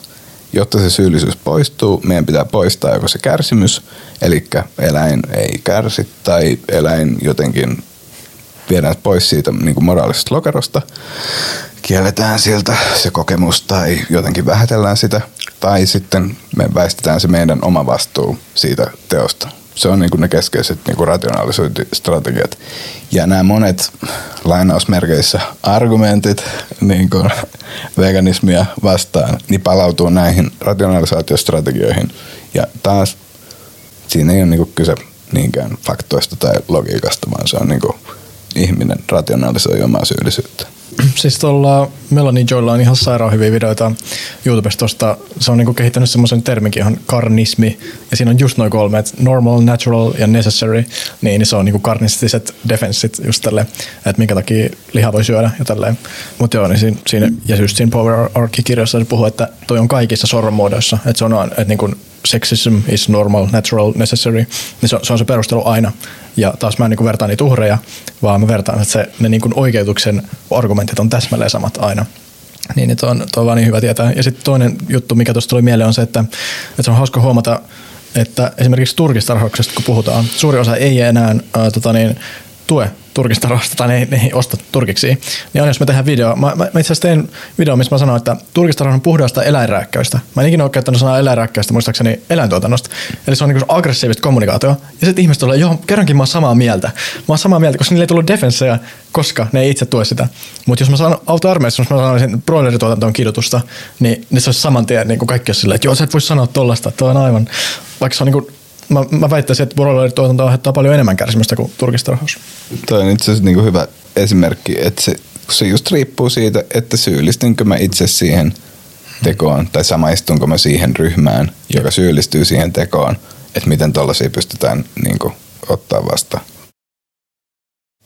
Mulla tuli tästä keskustelusta mieleen äh, Joona sun lähettämä video mulle ihan pari päivää sitten, semmoinen kuin What it really takes to save the planet – ja tämä oli aihe, josta yleensä eläinaktivistit tai ihmisoikeus- tai ympäristöaktivistit ei yleensä puhu, eli väkivalta. Ja nyt väkivalta ei ihmisiä kohtaan, vaan englanninkielinen sana violence, jota niin kuin lain mukaan tarkoitetaan myös niin kuin asioita ja omistustavaroita kohtaan. Ja tässä puhuttiin siitä, että tarvitaanko tällaista aktivismia, onko tällä joku pointti ja mihin aktivismi on menossa tulevaisuudessa. Ja siitä lähdettiin alussa, että siinä käsiteltiin, että me yleensä yhteiskunnassa nähdään kaikki, mikä menee tämän termin violence alle, eettisesti vääränä, ellei kyseessä ole joku itsepuolustus. Ja sitten siinä purettiin, että okei, siinä annettiin tosi havainnollistava esimerkki, että miten Jenkeissä tämmöinen organisaatio kuin, mikä, mikä se ELF, ILF, Earth Liberation Front. Joo, jotka siis rikkoi suoraan vaan fossiiliyritysten jotain niin kuin tavaroita, poltti jotain rakennustyömaa osia ja niin kuin oli tosi, tosi, siis laitonta tietenkin ja tosi monelle heräs vasta tietenkin rinta tästä ja niin kuin negatiivinen konnotaatio, kun puhuttiin ympäristö vaikka aktivismista. Ja, ja siinä purettiin sitä, että onko se oikeutettua tai onko se eettisesti ja moraalisesti oikein tehdä tätä. Ja siinä verrattiin sitä, että onko se, mitä fossiiliyritykset tekee me ympäristölle, niin onko se väkivaltaa? Onko se sen violence-termi alle menevää, se mitä fossiiliyritykset ja vaikka nyt eläinfirmat tekee eläimille, onko se väkivaltaa? Ja, ja siinä annettiin esimerkki, että sä saat tietää, että sun naapuri pitää vaikka kidnappattua ihmistä. Ja sä ensin yrität keskustella tämän henkilön kanssa, että hei, mä tiedän mitä sä teet, toi on väärin, lopeta, vapauta toi henkilö, esimerkki vaan. Tämä henkilö ei suostu siihen, seuraavaksi otat yhteyttä poliisiin. Ja poliisi voi sanoa vaikkapa hypoteettisessa tapauksessa, että no, me, ei oteta, me ei oteta tätä käsittelyyn. Mm, sen jälkeen siinä käsiteltiin sitä, että mitä keinoja sulle jää tämän niin kuin sinun mielestä ja nyt meidän kaikkien mielestä moraalisesti väärän teon vastustamiseen ja tämän niin kuin vaikka yksilön auttamiseen, joka on siellä kidnapattuna, no sille jää mahdollisuuksia vaikkapa rikkoa tämän henkilön vaikkapa internet tai valo tai sähkö tai jotenkin haitata hänen toimintaa se, että hän joutuisi tulla ulos tai jotenkin jäisi kiinni, niin nähtäisikö me se sabotaasi, mitä sä teet naapurille enää moraalisesti vääränä? Koska tällä hetkellä, kun sä annoit tuohon esimerkki, että onko varastaminen väärin, totta kai me kaikki sanottaisiin näin. Tai onko vaikkapa autorenkaiden puhkaisu väärin. Mutta sitten kun me tuodaan se siihen kontekstiin, että voit sä puhkaista nyt vaikkapa valion rekan renkaat. Ja mä en sano, että teidän pitäisi niin kuin kenenkään kuuntelijoille, vaan niin kuin hypoteettisesti ajatellen, ajateltaisiko me yksilöinä, että se on väärin. Se oli mun mielestä niin kiinnostava, että jossain vaiheessa, ehkä tulevaisuudessa he miettivät, että me saavutetaan jatkuvasti sellainen vaihe, milloin, jotta muutos tapahtuu, kun ei olla edistytty saavuttamaan sitä keskustelemalla politiikassa tai non-violence-aktivismilla, niin syntyy aina tämmöisiä niin sanottuja väkivaltaisempia aktivistiliikkeitä tai osia, mutta se väkivalta ei kohdistu ihmisiä kohtaan. Että tässä tämän ELFn toiminnassa, kun tulipaloissa tai missään sabotaaseissa ei kuollut ikinä ihmisiä. Että se väkivalta ei ole ihmisiä, vaan omaisuutta kohtaan. Ja mä ehdottomasti suosittelen kaikille katsomaan, eli tämän videon nimi What it really takes to save the planet. Mm. Ja sitten vielä tärkeä pointti videossa oli se, että siinä niin mietittiin sitä, että onko, onko just tämä niin fossiili, no fossiiliyritys ja fossiili niin kapitalismi yleensä, niin onko se väkivaltaa, että ihmisille on vaikka varaa, no varsinkin jossain Jenkeissä, niin tiettyihin lääkkeisiin, niin niitä kuolee, niin eikö se ole ihan yhtä paha kuin sitten joku tavallaan niin kuin, niin, että ne niin vertaili sitä, että toi on niin eettisesti, sekin voi miettiä niin väkivaltana, että sä et anna ihmiselle elämään tarvittavia niin edellytyksiä. Tällainen. Siinä oli niin hyvä quote, missä joku niin kuin amerikkalainen mun mielestä uh, filosofi tai tietokirjallisuuden niin kuin julkinen ihminen niin sanoi, että on monta tapaa tappaa ihminen. Hänet voi puukottaa, hänet voi nälkiinnyttää, hänet voi lähettää sotaan, hänet voi kasvattaa köyhällä alueella, mutta vain osa niistä on laittomia. Ja mun mm. mielestä tämä on tosi hyvä niin kuin kuvaava tästä videosta, että siinä käsitellään, mitä me nähdään moraalisesti vääräksi aktivismin muodoksi tai kapitalistiseksi toiminnaksi. Että tällä hetkellä, kun me katsotaan eläintuotantoa, niin se on täysin laillista. Niin, joo. Siis toi, niin kuin, onko se virallinen termi institutionalisoitu väkivalta, mitä varmaan tuosta niin tutkimuksessa käytetään, niin, tai teoriassa, niin varsinkin ja toi kansalaistottelemattomuuden välinen suhde, niin se on silleen monimutkainen, että kun tuossa järjestelmätason väkivallassa ja kaikissa tuossa niin vääryydessä, mitä, mitä meillä on, niin kaikilla on tavalla, me ollaan niin kuin, harmi kun mä en tiedä näitä termejä, stakeholdereita, vähän mm, niin kuin kaikki, kaikki niin, että me kaikki niin kuin hyödytään siitä, me ollaan jotenkin osallisia siihen, joten meidän on myös vaikea nähdä sitä niin kuin sellaisena kuin se on. Ja se on osa tätä niin kuin yhteiskunnan normaalia toimintaa, missä myös niin kuin moni ihmisten niin kuin elanto, elanto ja normaali elämä, elämä riippuu. Että et se on niin kuin ikään kuin se on ymmärrettävä ja legitiimi niin kuin positio kritisoida muutta, joka pyrkii niin kuin suoraan puuttumaan, puuttumaan siihen. Vaikka niin kuin jos niin kuin toi on hyvä verta, vertauskuva, minkä sä esitit siitä naapurista, että toihan se on se niin kuin oikein niin kuin moraalinen tilanne siellä – niin kuin aiemmin, mutta että ihmiset ei vaan näe sitä sillä tavalla. Ja toi on, niin kuin, toi on hankala kysymys niin kuin aktivismin näkökulmasta, koska puhutaan tällaista niin kuin aktivistin dilemmasta, että tollaiset toimet tuo sille niin kuin liikkeelle näkyvyyttä. Ja sitten sen lisäksi on, on jotain tutkimusta, että niistä on niin kuin hyötyä sen tavoitteen näkökulmasta, mutta sitten on myös tutkimusta, joka joka niin kuin osoittaa siis laboratoriokojen asetelmassa, että koska ihmiset kokee sen tällaisen vä, niin kuin väkivaltaisen kansalaistottelemattomuuden moraalisesti vääränä, niin se heikentää niiden samaistumista siihen liikkeeseen, mm. mikä heikentää sitten mm. samaistumista sitten niiden aatteeseen. Ja tämä pätee myös niihin, jotka on lähtökohtaisesti ideologisesti samaa, samaa mieltä.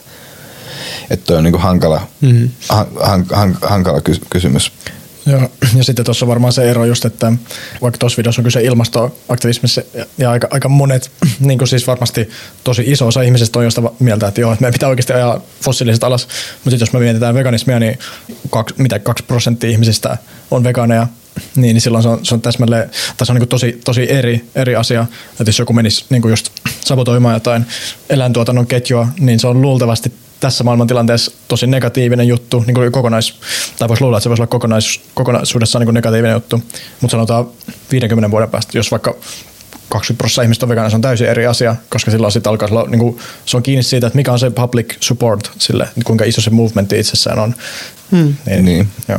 Mun näkökulma näihin, että, niin kuin, että aktivistien aikajänne on vähän liian, monesti vähän liian lyhyt. Mm, että et nämä muutokset on tosi hitaita, ja se, kun se niinku itse tavallaan ymmärtää sitä yksilö- ja sosiaalipsykologista ulottuvuutta, että mitä se muutos vaatii ja miten vaikeaa se on, jos mä käytän tätä niinku karikatyyristä niinku 60 miestä, joka, joka on jossain metsästysporukassa, miten vaikeaa sen on luopua siitä elämäntyylistä, että kun ei, se ei ole niinku val, yksilön valintakysymys, se, se on ihan sama mitä sä sanot, sanot, niin sä et pysty taivuttaa sitä, koska sen, sille se kysymys on niin kuin kaikki sen ihmissuhteet, kaikki sen harrastukset, koko sen identiteetti.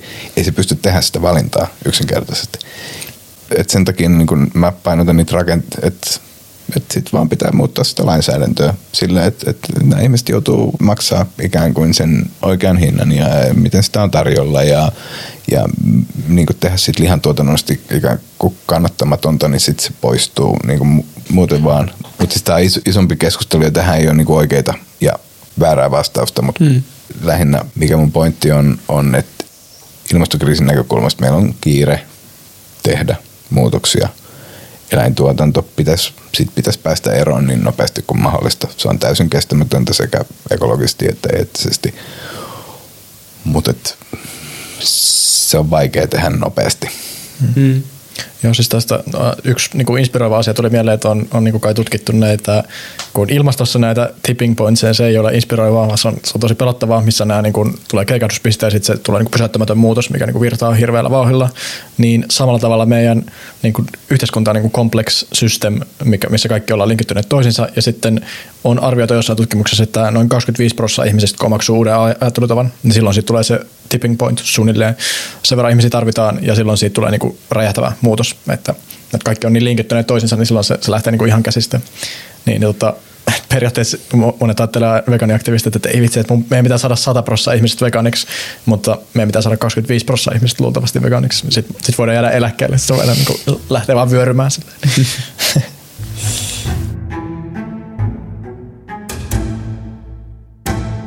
Arvon kuuntelijat, oletteko ikinä kuulleet, että teidän kasvissyönti tai vegaani ruokailu tai vegaaninen arvomaailma olisi vain ideologista hömppää? No, minä ainakin olen. Ja en vain kertaalleen, vaan ehkä 156 kertaa per päivä. Tätä usein sanotaan että se, että halutaan kouluihin kasvisruokapäiviä tai enemmän kasvisruokaa tai kasvisruoka ekana tai ylipäätään se, että eläimiä ei pitäisi syödä, niin tämähän on ideologiaa ja ideologia on huono asia. Niin Tuomas, onko vegaaniruokailu ideologista? Onko se huono asia, että se on ideologiaa? Tämä mua huvittaa, niin opettajan näkökulmasta toi koulu ja ideologia keskustelu, koska se on käsittämätöntä, miten niin kuin vähän ihmiset tajuu, että koulu on niin kuin läpeensä ideologinen instituutio. Sen tehtävä on muokata ihmisistä tietynlaisia ihmisiä, sopeuttaa ne yhteiskuntaan, siirtää niille tietynlaisia tietoja, taitoja, arvoja, näkemyksiä, käyttäytymismalleja, joita koetaan hyvälle ihmiselle ja yhteiskunnan vastuulliselle jäsenelle kuuluvaksi. Se on niin kuin lukee siellä opetussuunnitelmassa ja se lukee perusopetuslaissa, että sen ensisijainen tehtävä on kasvattaa ihmisyyteen ja kansalaisuuteen. Se oppiminen on tälle niin kuin alisteista. Eli tavallaan ne arvot ja ideologiat on siellä. Ja, ja siis kyllähän tämä niin konservatiivi jengi tajuu sen, että, että, että, että siellä on niin voke-ideologia koulu täynnä, kun, kun katsoo niitä tausta, varsinkin niin kuin, sukupuolikeskustelu ympärillä ja kaikkea mahdollista. Mutta siis ideologiahan on siis mikä tahansa tuollainen tiedätkö, maailmankuvallinen rakenne, mihin liittyy se, että siihen liittyy, että mikä on oikein, väärin, normaalia, epänormaalia. Että niin kaikki valinnat, mihin liittyy jotain tuollaisia arvo, normi, ulottuvuuksia on lähtökohtaisesti ideologisia valintoja. Ja, ja niin kuin, että, että ruoka on ideologinen kysymys, piste. Oli se niin kuin mistä näkökulmasta ei sitä pääse, niin kuin, koska siihen liittyy eettisiä, ekologisia ja terveydellisiä ulottuvuuksia. Ne on kaikki jossain määrin arvokysymyksiä, eettisiä kysymyksiä, joten se on niin kuin läpeensä ideologinen ja poliittinen kysymys, mitä me niin kuin syödään. Joten ei sitä voi tarkastella mitenkään ideologia vapaasti. Mutta tämä on taas sitä samaa, että kun se on niinku, ihmiset näkee ide, ideologiana sen, mikä on niiden oman maailmankuvan ja oman ideologian vastassa. Ne näkee sen niinku ideologisena. Tämä on tällainen, niinku, tämä koko keskustelu on oikeasti niin absurdi. tota, Mutta ihmiset ymmärtää, mitä ihmiset ymmärtää. Et ei sit niinku, tiedätkö, maha, ei sille maha mitään. Jep, joo, siis tosta tulee niin hyvä mieleen toi, mä en tiedä, oliko se oikea termi, niin kuin capitalist realism on semmoinen niin kuin sanota sille, että ihmiset kokee, että kapitalismi on ainoa oikea vaihtoehto, tai niin ainoa toimiva, miten yhteiskunnan voi järjestää, vaikka se on ollut vasta niin kuin parista vuotta, muutama sata vuotta täällä, ja me ollaan ka- kaikki sitä ennen ollaan ollut täysin erilaisessa systeemissä, niin silloin niin se on just, että, että sama kuin kalalta kysyisi, niin kuin, että hei, miltä sinusta tuntuu olla vedessä, niin se kysyy, niin mikä vesi.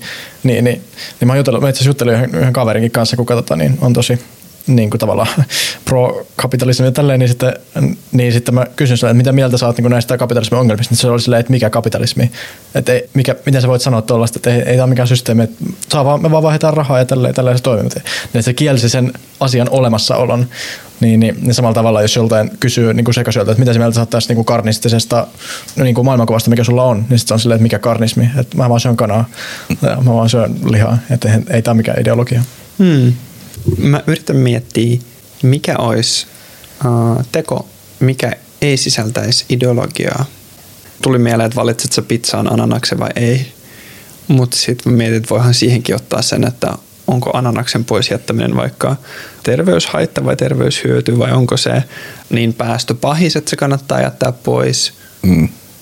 ja se, tällä siis hetkellä se on, niin, se on, se on potentiaali, siis se, ei, se on aika subjektiivinen juttu, se, sen todennäköisesti ei liity hirveästi, mutta kun, kun on aina jotain kautta niihin kytkeytyy noita, että fyysiset liikkeet, mitkä ei johta kenellekään mitään kärsimystä, on aika ideologia vapaita tekoja tai niinku refleksit, mutta mikä mihin liittyy niinku asioita, millä on symbolisia merkityksiä tai jotain, jotain niinku eettis-yhteiskunnallisia ulottuvuuksia, niin ne on aina jotenkin, niissä on aina se mm. ideologian ulottuvuus. Että Mm. Kun ei ihmi, ihmisten pitäisi lukea antropologiaa.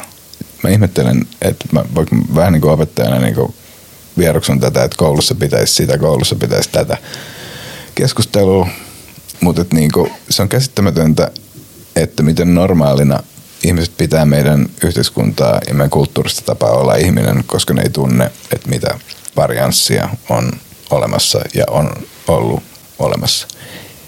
Et vasta sitä kautta mullakin, mullakin vasta niin kuin oikeastaan aikoinaan, kun mä luin yliopistossa tuossa niin kuin tutustuin antropologiaan, niin se oli sellainen niin kuin tajunnan räjäyttävä hetki, mikä niin kuin muutti mun maailmankuvaa, kun mä täysin, että, että, että ei helvetti, että niin kuin näin erilaisia tapoja on olla Joo. ihminen. Joo. Joillekin kuuntelijoille ei välttämättä antropologia ole tuttu, että mäkin tunnen muutaman antropologian vain sen kautta opin, mitä antropologia on, niin voitko kuvailla Voisi lyhyesti selittää? Niin, antropologia on niin kuin, tavallaan kulttuurien tutkimusta. Antropologia ja sosiologia on vähän sama asia, että tutkitaan niin kuin ihmisten kulttuurisia rakenteita ja miten ne ohjaa ihmisten käyttäytymistä, kulttuurisia merkitysjärjestelmiä, miten ne ohjaa ihmisten, ihmisten käyttäytymistä, mutta se ero on ehkä ollut, että sosiologia tehdään täällä ja antropologia tehdään sitten jotenkin niin kuin muissa kulttuureissa.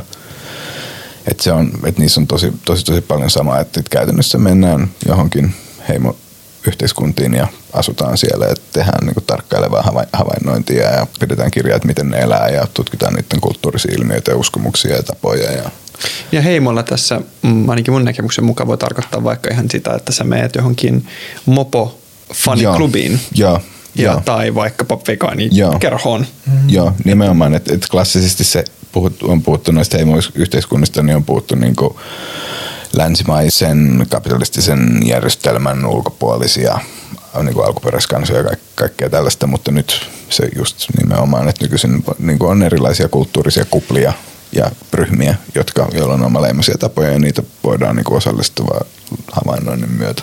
Kyllä. Ideologiatermiä, kun käytetään tosi usein väärin, niin tuntuu, että etenkin oikeisto käyttää tosi paljon – termejä ylipäätään väärin. Nyt ihan erinomainen esimerkki oli vaikka Teemu Selänteen aivopieru, eli valtion puuttuminen, mitä ihmiset syö, olisi kommaritouhua.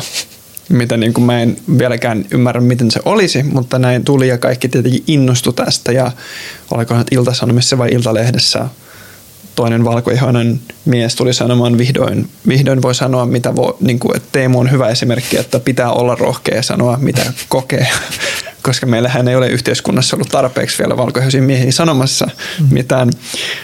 Ja sitten puhutaan myös sananvapauden rajoittamisesta, että nyt ei saa käyttää vaikkapa N-sanaa tai ei saa sortaa jollain nyt niin kuin tekstiilikassilla seksuaalivähemmistöä tai sukupuolivähemmistöä, mitä nyt vaikka perussuomalaisten siis eduskunnassa olevat kansanedustajat ovat tehneet. Oliko Ville Tavio? Ja sitten puhutaan tämmöisestä fasistisesta, että nyt nämä niin ekofasistit tai haluatko kuvata hiukan, että onko tämä niin kuin termien väärinkäyttö tahallista sun näkökulmasta tai onko tästä tutkimusdataa, että hämärätään, mistä me keskustellaan ja liitetään vaikka niin kuin vihreisiin tai vasemmistoa tai aktivisteihin negatiivisia asioita, kuten vaikkapa nyt Suomessa kommunismi tai sananvapauden riisto? Vai onko tässä vaan sitä, että tässä ei ymmärretä täysin, mistä puhutaan? Mä sanoisin, että joo ja ei. Siis noissa on sellaisia niin kuin systemaattisia vaikutusstrategioita, miten tällainen niin kuin ylilauta-aktivismi tai sitten Jenkeissä tulee, on paljon tota antivokejengiä, että kyllä se on, ja sitten niin kuin uuskonservatiivista porukkaa, niin kyllä siellä on niin mietitty, että miten nämä asiat kannattaa freimata, mutta siis yksilötasolla ei tietenkään, että jengi puhuu, mitä muutkin puhuu. Ja tuosta niin toi sananvapauskysymys ja toi niin autoritäärinen vasemmisto on niin oma, oma juttunsa. Ja siis tutkimusten mukaan niin kuin autoritäärinen persoonallistyyppi kallistuu oikeistoon, koska ikään kuin autoritarismi on konservatiivisuuden yksi muoto ja konservatiivi ei siedä hyvin muutosta ja monitulkintaisuutta ja ne konservatiivi kannattaa niin kuin luonnollisia hierarkioita, joten tällainen niin kuin vasemmistolainen ideologia, joka pyrkii muuttamaan maailmaa, tasamaan hierarkioita, jakamaan sosiaalista oikeudenmukaisuutta, ei lähtökohtaisesti palvele konservatiivin psykologisia tarpeita. Ja autoritäärit on konservatiiveja, koska niillä on jäykkä psykologinen rakenne, ne uskoo vahvaan auktoriteettiin, ne uskoo kuriin ja ne on tosi tosi konformisteja ja ne yrittää laittaa ihmiset samaan muottiin. Ne ei siedä sitä erilaisuutta. Mutta sitten tavallaan oikeistolaiset näkee tämän saman vasemmistossa, koska vasemmisto pyrkii tai aktivismi, ympäristöaktivismit tai eläinaktivismit pyrkii puuttumaan siihen, mitä muut saa tehdä. Joten ne näkee tämän niin kuin fasismina ja autoritaarisuutena ja totalitarismina. Mutta se erehdys tulee mun näkökulmasta siitä, että koska jos me tutkitaan niin poliittista ekstremismiä oikealla ja vasemmalla, niin siellä on tosi erilaiset psykologiset profiilit. Vasemmistolaiset lähtee tällaisista niin universalistisista arvoista ja niillä on se vasemmistolaisen liberaalin arvoprofiili, eli ollaan muutokselle avoimia, kannatetaan itseohjautuvuutta, itsemääräytyneisyyttä, yksilön vapautta ja universalismia, eli kaikille. Ja sitten taas näillä oikeistolaisilla ekstremismeillä on nämä yhdenmukaisuus, autoritarismi, orientaatiot siellä edelleen, vaikka ne niin päällisin puolin näyttää samalta. Että monethan pyrkii niin hämärtää sitä, puhutaan niin hevosen kenkämallista, että sitten nämä ääripäät sitten loppujen lopuksi lähestyy toisiaan, mutta se ei niin pidä paikkansa. Paikkansa vaan, että tämä palautuu niin siihen moraaliseen erimielisyyteen ja että et kun ne oikeistolaiset ei näe sitä, tai tällainen konservatiivi ei näe, että nämä on tällaista sosiaalisen oikeudenmukaisuuden tai su- sukupuolivähemmistön tai eläinoikeuden tai luonnonsuojelukysymykset, että ne on moraalisia kysymyksiä, vaan ne näkee, että nyt pyritään puuttumaan ihmisen subjektiivisiin valintoihin. Kun taas niin kuin ns. lainausmerkissä vasemmistolaiset, vihervasemmistolaiset, liberaalit näkee, että tuossa on kyseessä moraalinen vääryys, mitä pyritään korjata. Ja että se niinku, tämä on taas, jos me palataan siihen koulukiusaajaan välitunnilla tai siihen naapuri, joka kidnappaa. Jokainen ajattelee, että siihen pitää puuttua. Mutta kun tämä nähdään niinku eri tavalla, nämä niinku kysymykset, mihin tässä koitetaan, niin sitten sit ajatellaan, että noi totalitaristit haluaa päättää, miten muut saa pukeutua, mitä muut saa puhua, mitä muut saa niinku syödä, vaikka tosiasiassa siinä pyritään korjaamaan moraalisia vääryyksiä ja antamaan kaikille yhtäläiset oikeudet ja niin kuin vaikka sukupuolin vähemmistölle itsemääräysoikeus, eikä niinkään, että sen takia pyritään rajoittamaan tiettyjen yksilöiden mahdollisuutta toimia pidäkkeettä. Kun sä puhuit tuosta hevosen mallista, että mm. nyt niin kuin sekä vaikkapa oikeisto että vasemmisto nyt ääriaktivistit jossain vaiheessa olisi verrattavissa keskenään mm. ja ne niin kuin törmää siihen, niin kuin, että niitä olisi verrattavissa. Niin tätä väittämää käytettiin Jenkeissä ihan oikeudessa asti, milloin käsiteltiin tämmöistä erittäin väkivaltaista äärioikeistoliikettä nimeltä The Base, jossa tämä The Basein yksi, yksi aktiivi jäsenistä, tämä perustajista, hänen puolustusasianajaja perusteli, että tämä hänen käytös ja väkivaltainen myös niin kuin murhayritys suunnittelu on ihan oikeutettua tai verrattavissa siihen, että on näitä antifasisteja – että hei, koska on näitä antifasisteja, niin on myös reilua ja ymmärrettävää ja lain mukaista, että on myös tämä toinen niin kuin, äärijoukko. Ja nyt mä suosittelen, jos sua kiinnostaa tähän aiheeseen erittäin hyvin perehtyneen toimittajan, niin tämmöinen American Terror on kahdeksanosainen sarja podcastissa, missä puhutaan soluttautujasta joka on soluttautunut näihin äärioikeistoliikkeisiin ja ollut siellä sisällä toiminnassa ja siinä paljastetaan heidän myös metodit, mitä käytetään viestinnässä ja miten rekrytoidaan äärioikeistoliikkeisiin. Ja siellä, no se on niin oma jakso niin kuin äärioikeisto, että se on tosi, tosi kiinnostava Joo. ja pelottava asia. Joo. Siis joo, vitsi, mulla heräsi niin, niin paljon ajatuksia tosta, mutta se niin hauska, mä jostain podcastit kuulin niin hauskasti, joku sanoi, että usein varsinkin Twitterissä semmoiset äärioikeiset tyypit päivittelee sitä, että mitä ne ei enää saa sanoa just sen jälkeen, kun on sanonut sen asian. Että se käyttää jotain karseita ilmaisua tai just vaikka käyttää sitä kangas, kangaskassia ja pistää kuvan siitä. Ja sitten kun on käyttänyt sitä sananvapautta, tehnyt näin, ja sitten toiset käyttää sananvapauttaan ja kritisoi sitä, niin sitten on sellainen, joo, mitään ei saa enää sanoa, ja tämä on kyllä nyt sananvapauden rajoittamista. Niin se on jotenkin hauska, hauska semmoinen, että miten ne ekaksi käyttää sitä sananvapautta ja sitten ne uhriutuu siitä, siitä että ja halu, halu rajoittaa muiden sananvapautta, jotka sanoo niitä rasistiksi. Jep, just näin, just näin. Joo. Mulla tuli tästä mieleen niin kuin sananvapaudesta ja asia, mikä yhdistää niin, niin kuin ruokapolitiikkaa tai meidän ruokailua ja moraalia ja sananvapautta on semmoinen tapaus kuin Andrew Tate.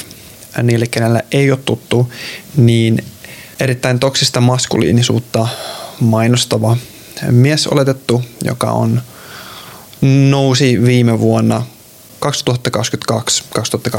todella suureen suosioon nuorten tämmöisten jäbien keskuudessa, joka on todella niin kuin maskuliinisuus yhtä kuin lihansyönti, naiset ovat alempiarvoisia tyylistä keskustelua.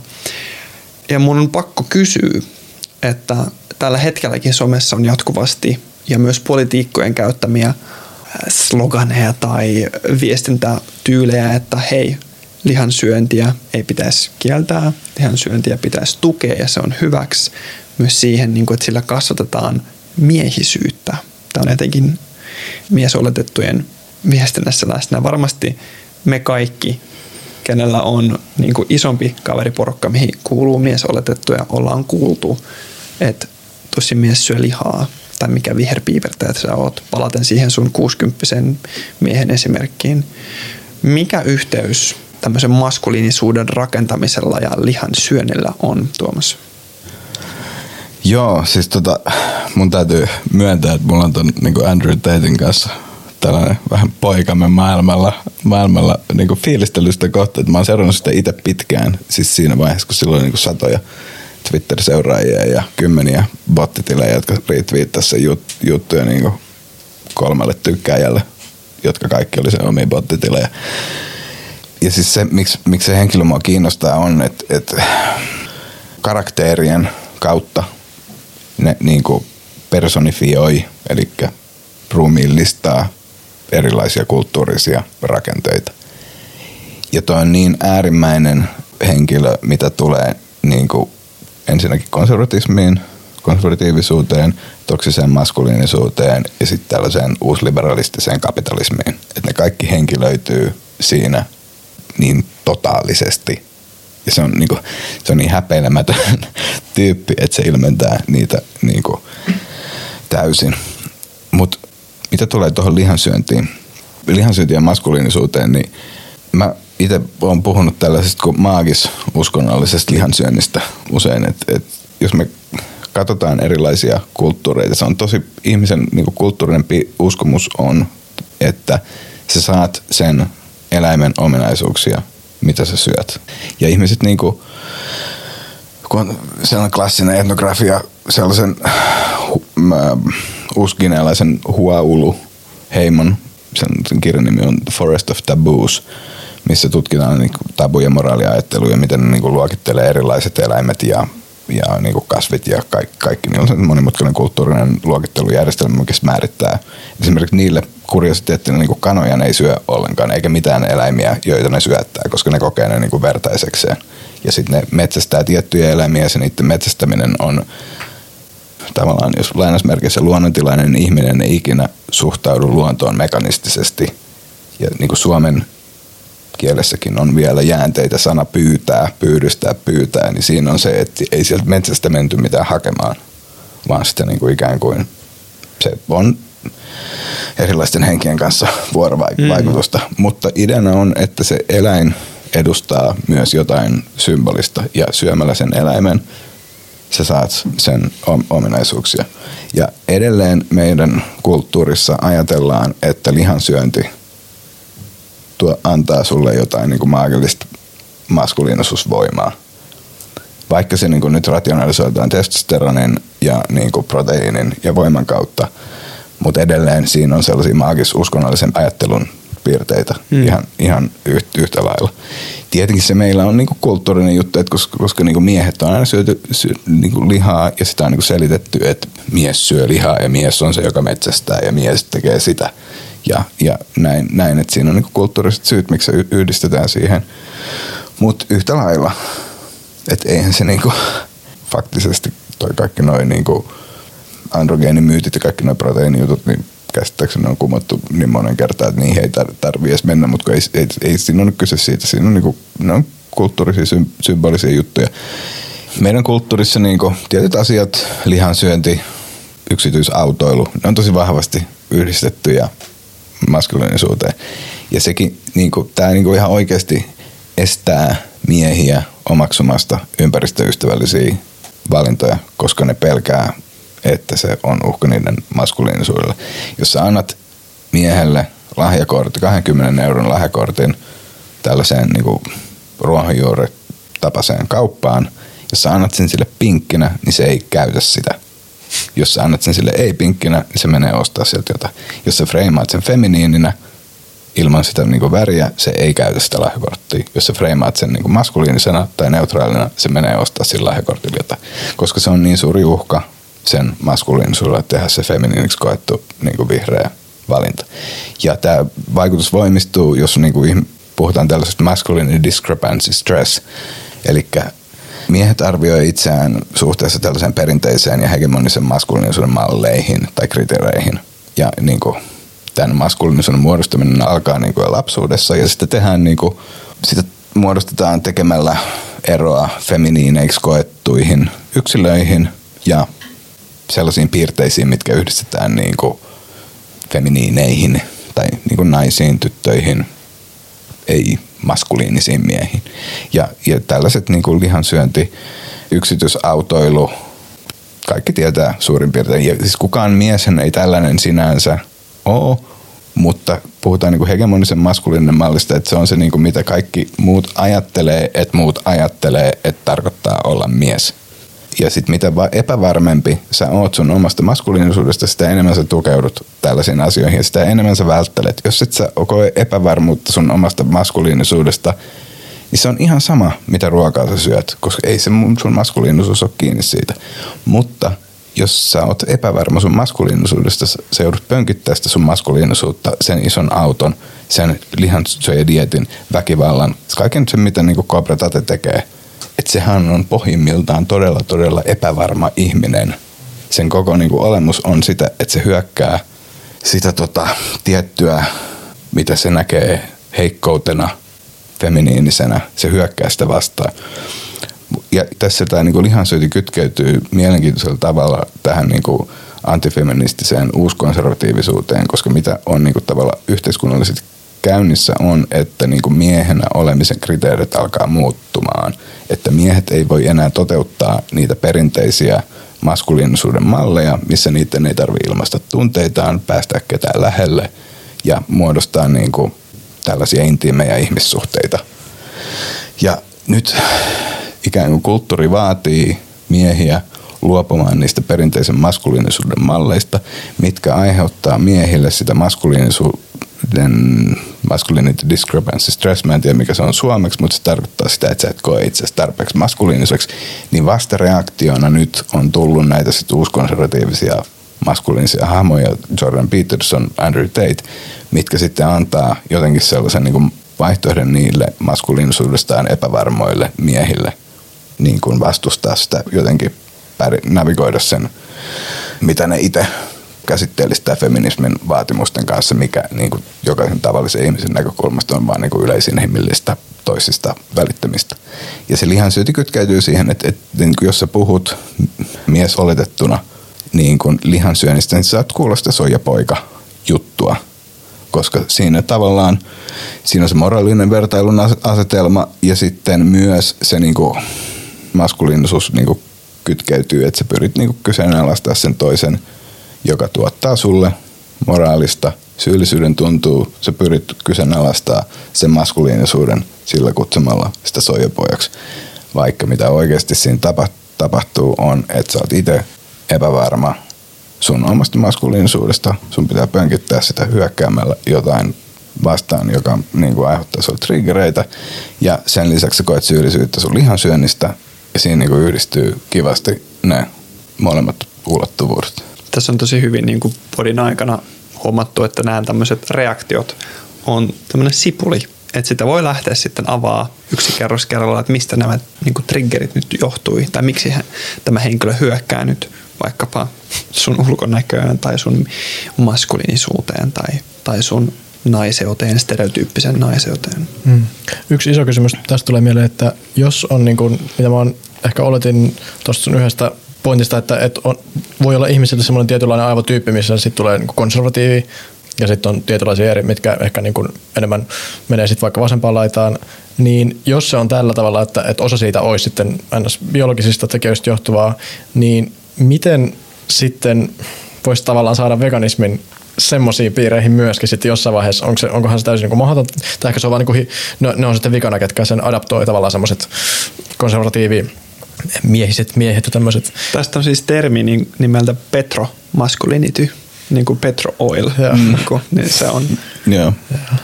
Joo, ne on, se on se ihmisryhmä, kenen, kenen suhteen ei kannata niin kuin vielä tässä vaiheessa vaivata päätään, että, että sitä ei, ei, ei, ei, sitä voi, siellä on liikaa, liikaa niin kuin pelissä, ei se on niin kuin. Joo, joo. Tästä siis tuli mieleen erittäin hyvä esimerkki, mitä mä kuuntelin, missä käsiteltiin sitä, miten ihmisten mieltä muutetaan. Ja siinä annettiin esimerkkinä tässä on kirjailija, joka on tutkinut tosi paljon, miten erilaiset ihmiset muuttavat heidän mieltään niin kuin radikaalisti tai miten jotkut vaikka seksuaalivähemmistöjen niin kuin edustajajärjestöt tai säätiöt muuttaa tosi konservatiivisten ihmisten mieltä ihan vaan ovelta ovelle menetelmällä. Tiedätkö siis sen kirjan? En, mutta mä tiedän, että, että niinku konservatiivisien niin fundamentalistien ja niinku autoritäärien taustatekijöissä on se, että ne ei ole vain yksinkertaisesti altistunut erilaisille mm. ihmisille ja moninaisuudelle. Ja sitten mitä, jos niillä on sellaisia kokemuksia, että ne tapaa. Ja sama juttu oli niinku, yksi päivä luin vähän transfobiasta ja, tai, tai tämän sukupuolikeskustelun ympärillä yritin niin kuin selvittää vähän, että miten se kytkeytyy tuo ihmisen moraaliajatteluun. Siinä oli myös sama, että, että niin kuin jopa transihmisille mm, silleen lähtökohtaisesti myönteiset ihmiset, kenellä ei vaan satu olemaan omakohtaisia kokemuksia, suhtautuu heihin varauksella. Juuri nimenomaan tässä kävi, että tämän kirjan nimi on How Minds Change ja siinä käsiteltiin, että tämä seksuaalivähemmistöjen niin edustajat, ne siis teki itse tutkimusta ja ne haastatteli siis satoja ja tuhansia ihmisiä ja ne videonauhoitti nämä ja testasi eri metodeja, miten sä vaikutat ihmisiin. Ja ne löysi sen vaan, että antaa niiden toisten ihmisten puhua heidän tunteistaan ja he, miksi he tuntevat näin, oli se suurin, mikä vaikutti ja mikä sai heidät älyämään, että hei, mä haluan samaa myös näille, ketä mä ennen vaikkapa vastustin tai kenen oikeuksia mä vastustin. Ja tosi kiinnostavaa siinä oli, että siinä, kun mulla tuli mieleen, kun sä sanoit, että ehkä tämä ryhmä ei vielä ole sellainen, mihin kannattaa nyt niin kuin aktiivisesti yrittää vaikuttaa. Mulla tuli mieleen, no mutta mitä jos sieltä tulisi vaikka nyt joku Sebastian Tynkkynen, joka olisikin nyt yhtäkkiä vegaani ja hän älyästään. Ja mä muistin, tämä ei tietenkään tarkoita, että näin kävisi myös tässä, mutta siinä annettiin esimerkkinä, että henkilö, joka perusti tämmöisen 9-11 denial, niin kuin eivät uskoneet, että, että siis Amerikan onko nyt niin kuin suurin terroristi-isku olisi oikeasti tapahtunut tai että, että se olisi ollut inside job, että sieltä valehettiin ja piiloteltiin ja että kuolikohan siinä oikeasti ihmisiä, niin hän osallistui TV-ohjelmaan, missä salaliittoteoreetikoita vietiin tutustumaan ihmisiin, joihin tämä terroristi-isku vaikutti. Ihmisiin, joiden läheinen kuoli tai ihminen, joka oli pelastushenkilönä siinä. Ja tämä henkilö, joka perusti tämän järjestön, niin yksi niistä, hän oli ainut, joka tämän TV-shown jälkeen ymmärsi, että hei, mä olin väärässä. Tämä selkeästi tapahtui. Ja mitä hänelle kävi, on hänet hylättiin täysin siitä ryhmästä. Häneltä vietiin kaikki kreditit. Häntä kiusattiin niin paljon, että hän, hän joutui muuttamaan ja vaihtamaan nimensä ja ei enää pystynyt työskentelemään. Hänen perhettä uhattiin. Ja se on valitettava, että meillä on vieläkin näitä ihmisryhmiä, jos se kävisi näin, että vaikkapa jos Andrew Tate olisi ollut, siitä olisi tullut vegaani, niin sitten hänen koko tämä matto oltaisi, kaikki nämä fanit olisi todennäköisesti lähtenyt pois, koska hän on ehtinyt jo rakentaa tämän mitä tarkoittaa näille ihmisille maskuliinisuus tai miehisyys. Joo, joo. Ei se olisi enää kobratata, jos se olisi niinku, mm. tai Sebastian Tynkkynen, ei olisi enää, enää, enää Sebastian Tynkkynen. Että silleen noin niinku, tuossa tavallaan on tutkittu tuossa niinku, moraalisen vertailun do-gooder derogationin tutkimuksessa on, on sellainen hero for the out group and black sheep for the in group. Ja kun just se on paljon lähtenyt siitä, että kun kaikki noita whistleblowereita on, on tutkittu niin kuin Edward Snowdenin kaltaisia, tai se, mä en muista kuka sen nimi oli, kuka siellä niin kuin ne Abu Ghraib-videot, niin kuin, ne kirjoitusvideot aikoinaan paljasti, niin ne sai myös niin tappouhkauksia ja, ja niin kuin se oma sisäryhmä hyökkää, hyökkää niitä vastaan ja, ja niin kuin ikään kuin sulkee kokonaan ulkopuolelle.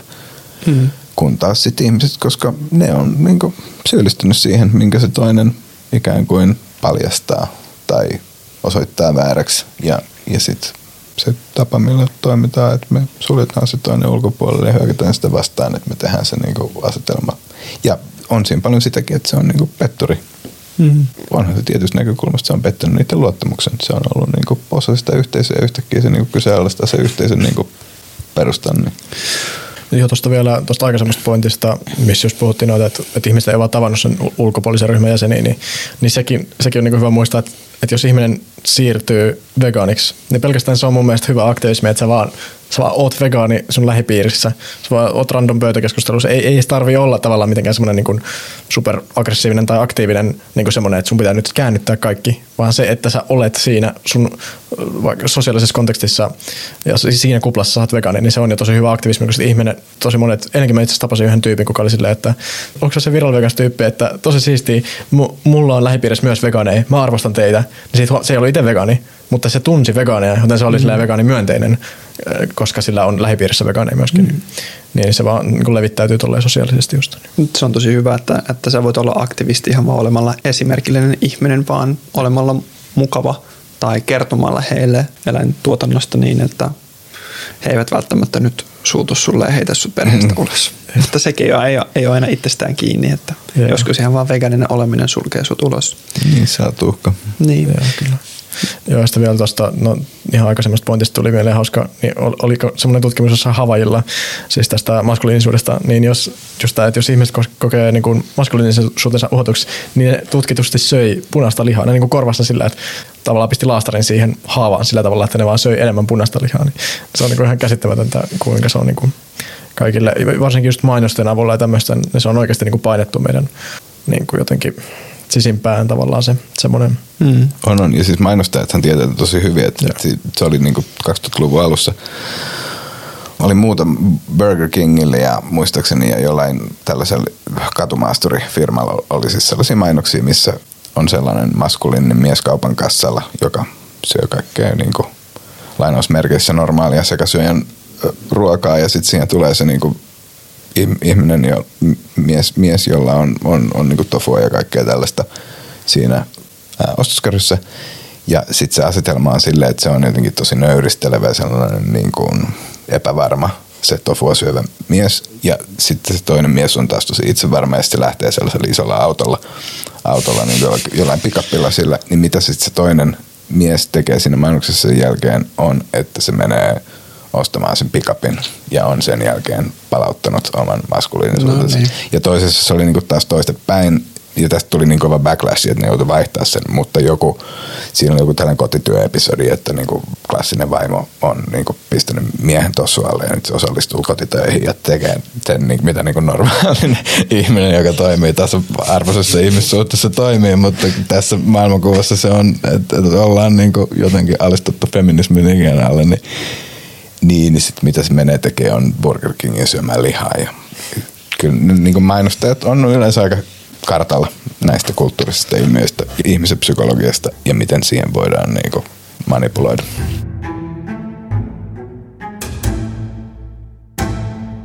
Me ollaan nyt tässä jaksossa purettu tämmöisen niin kuin maskuliinisuuden rakentamisen myyttejä ja käsitelty sitä, onko ruokapolitiikka oikeasti kommaritouhua tai ideologista vouhotusta. Ja me harvoin plugataan tässä nyt niin Twitter-tili, mutta mä oon seurannut Tuomas sun, sun Twitteriä tosi tosi kiinnostuneena ihan vaan sen takia, että se ei ole mitään semmoista päräytän sieltä 140 kirjainta ja että sit vaan sä laitat lähteet ja sen tutkimuksen ja sä highlightaat sieltä meille kaikille, että hei tästä löytyy tämä mitä tarkoitan, tässä on kyseessä se tutkimus. Että musta tuntuu, että mä luen jotain niin kuin Twitter Premiumia, josta mun pitäisi maksaa. Ja sä käsittelet niin kuin sieltä vaan yllättää mut, että hetkinen, että vitsi miten kiinnostavaa dataa tutkimuspuolelta löytyy tästä, että tämä ei tarvi olla mitään mutuilua, että mikä aktivismi on vaikka tutkimustuloksen perusteella tehokkainta tai mistä muodostuu meidän käsitys vegaani-ihmisestä, niin miten sä väitöskirja tutkijana niin ehkä kestät Twitterin tällaista tosi hektistä ja ei lainkaan faktapohjaista menoa, mutta silti pidät tosi hyvin pintasi? No, mulla on pitkä historia ja sen burhalainen mieli. ja, ja tota, ei, mä oon opettaja – se mm. niin kuin lähtökohtaisesti. Että, ja kiitos. Hyvä kuulla, että se näyttäytyy muille tuolta, kun se on aina vähän sitten niin kuin toi somen, oma somen tekeminen on aina vähän sitä, että ei tiedä mikä on se tyyli, mikä ihmisille toimii, mutta mua, mua niin kiinnostaa popularisoida asioita. Mm. Ja mua kiinnostaa niin valistaa, että mä oon, ennen kaikkea mä oon opettaja. Ja myös, että niin kuin, mä ymmärrän, miten erilaiset ihmiset ajattelee. Totta kai mä omilta arvoiltani kallistun tiettyyn suuntaan ne voi jokainen lukea opetussuunnitelman arvoperustasta. Siellä on tasa-arvo, ihmisyys, demokratia, kestävä kehitys, kulttuurinen moninaisuus. Ne on niin kuin aika yleisinhimilliset arvot, minkä mm-hmm. pohjalta mä niin kuin toimin ja sitten teen johtopäätökset niiden perusteelta niin johdonmukaisesti kuin mahdollista, mutta, mutta et ennen kaikkea mä, mä ymmärrän, miten ihmiset ajattelee. Ja mä luulen, että se, että mä oon mies ja mä oon tutkija ja mulla on siellä ne tutkimuslähteet niin vähän ikään kuin siltä pahimmalta kuonalta suodattaa mua.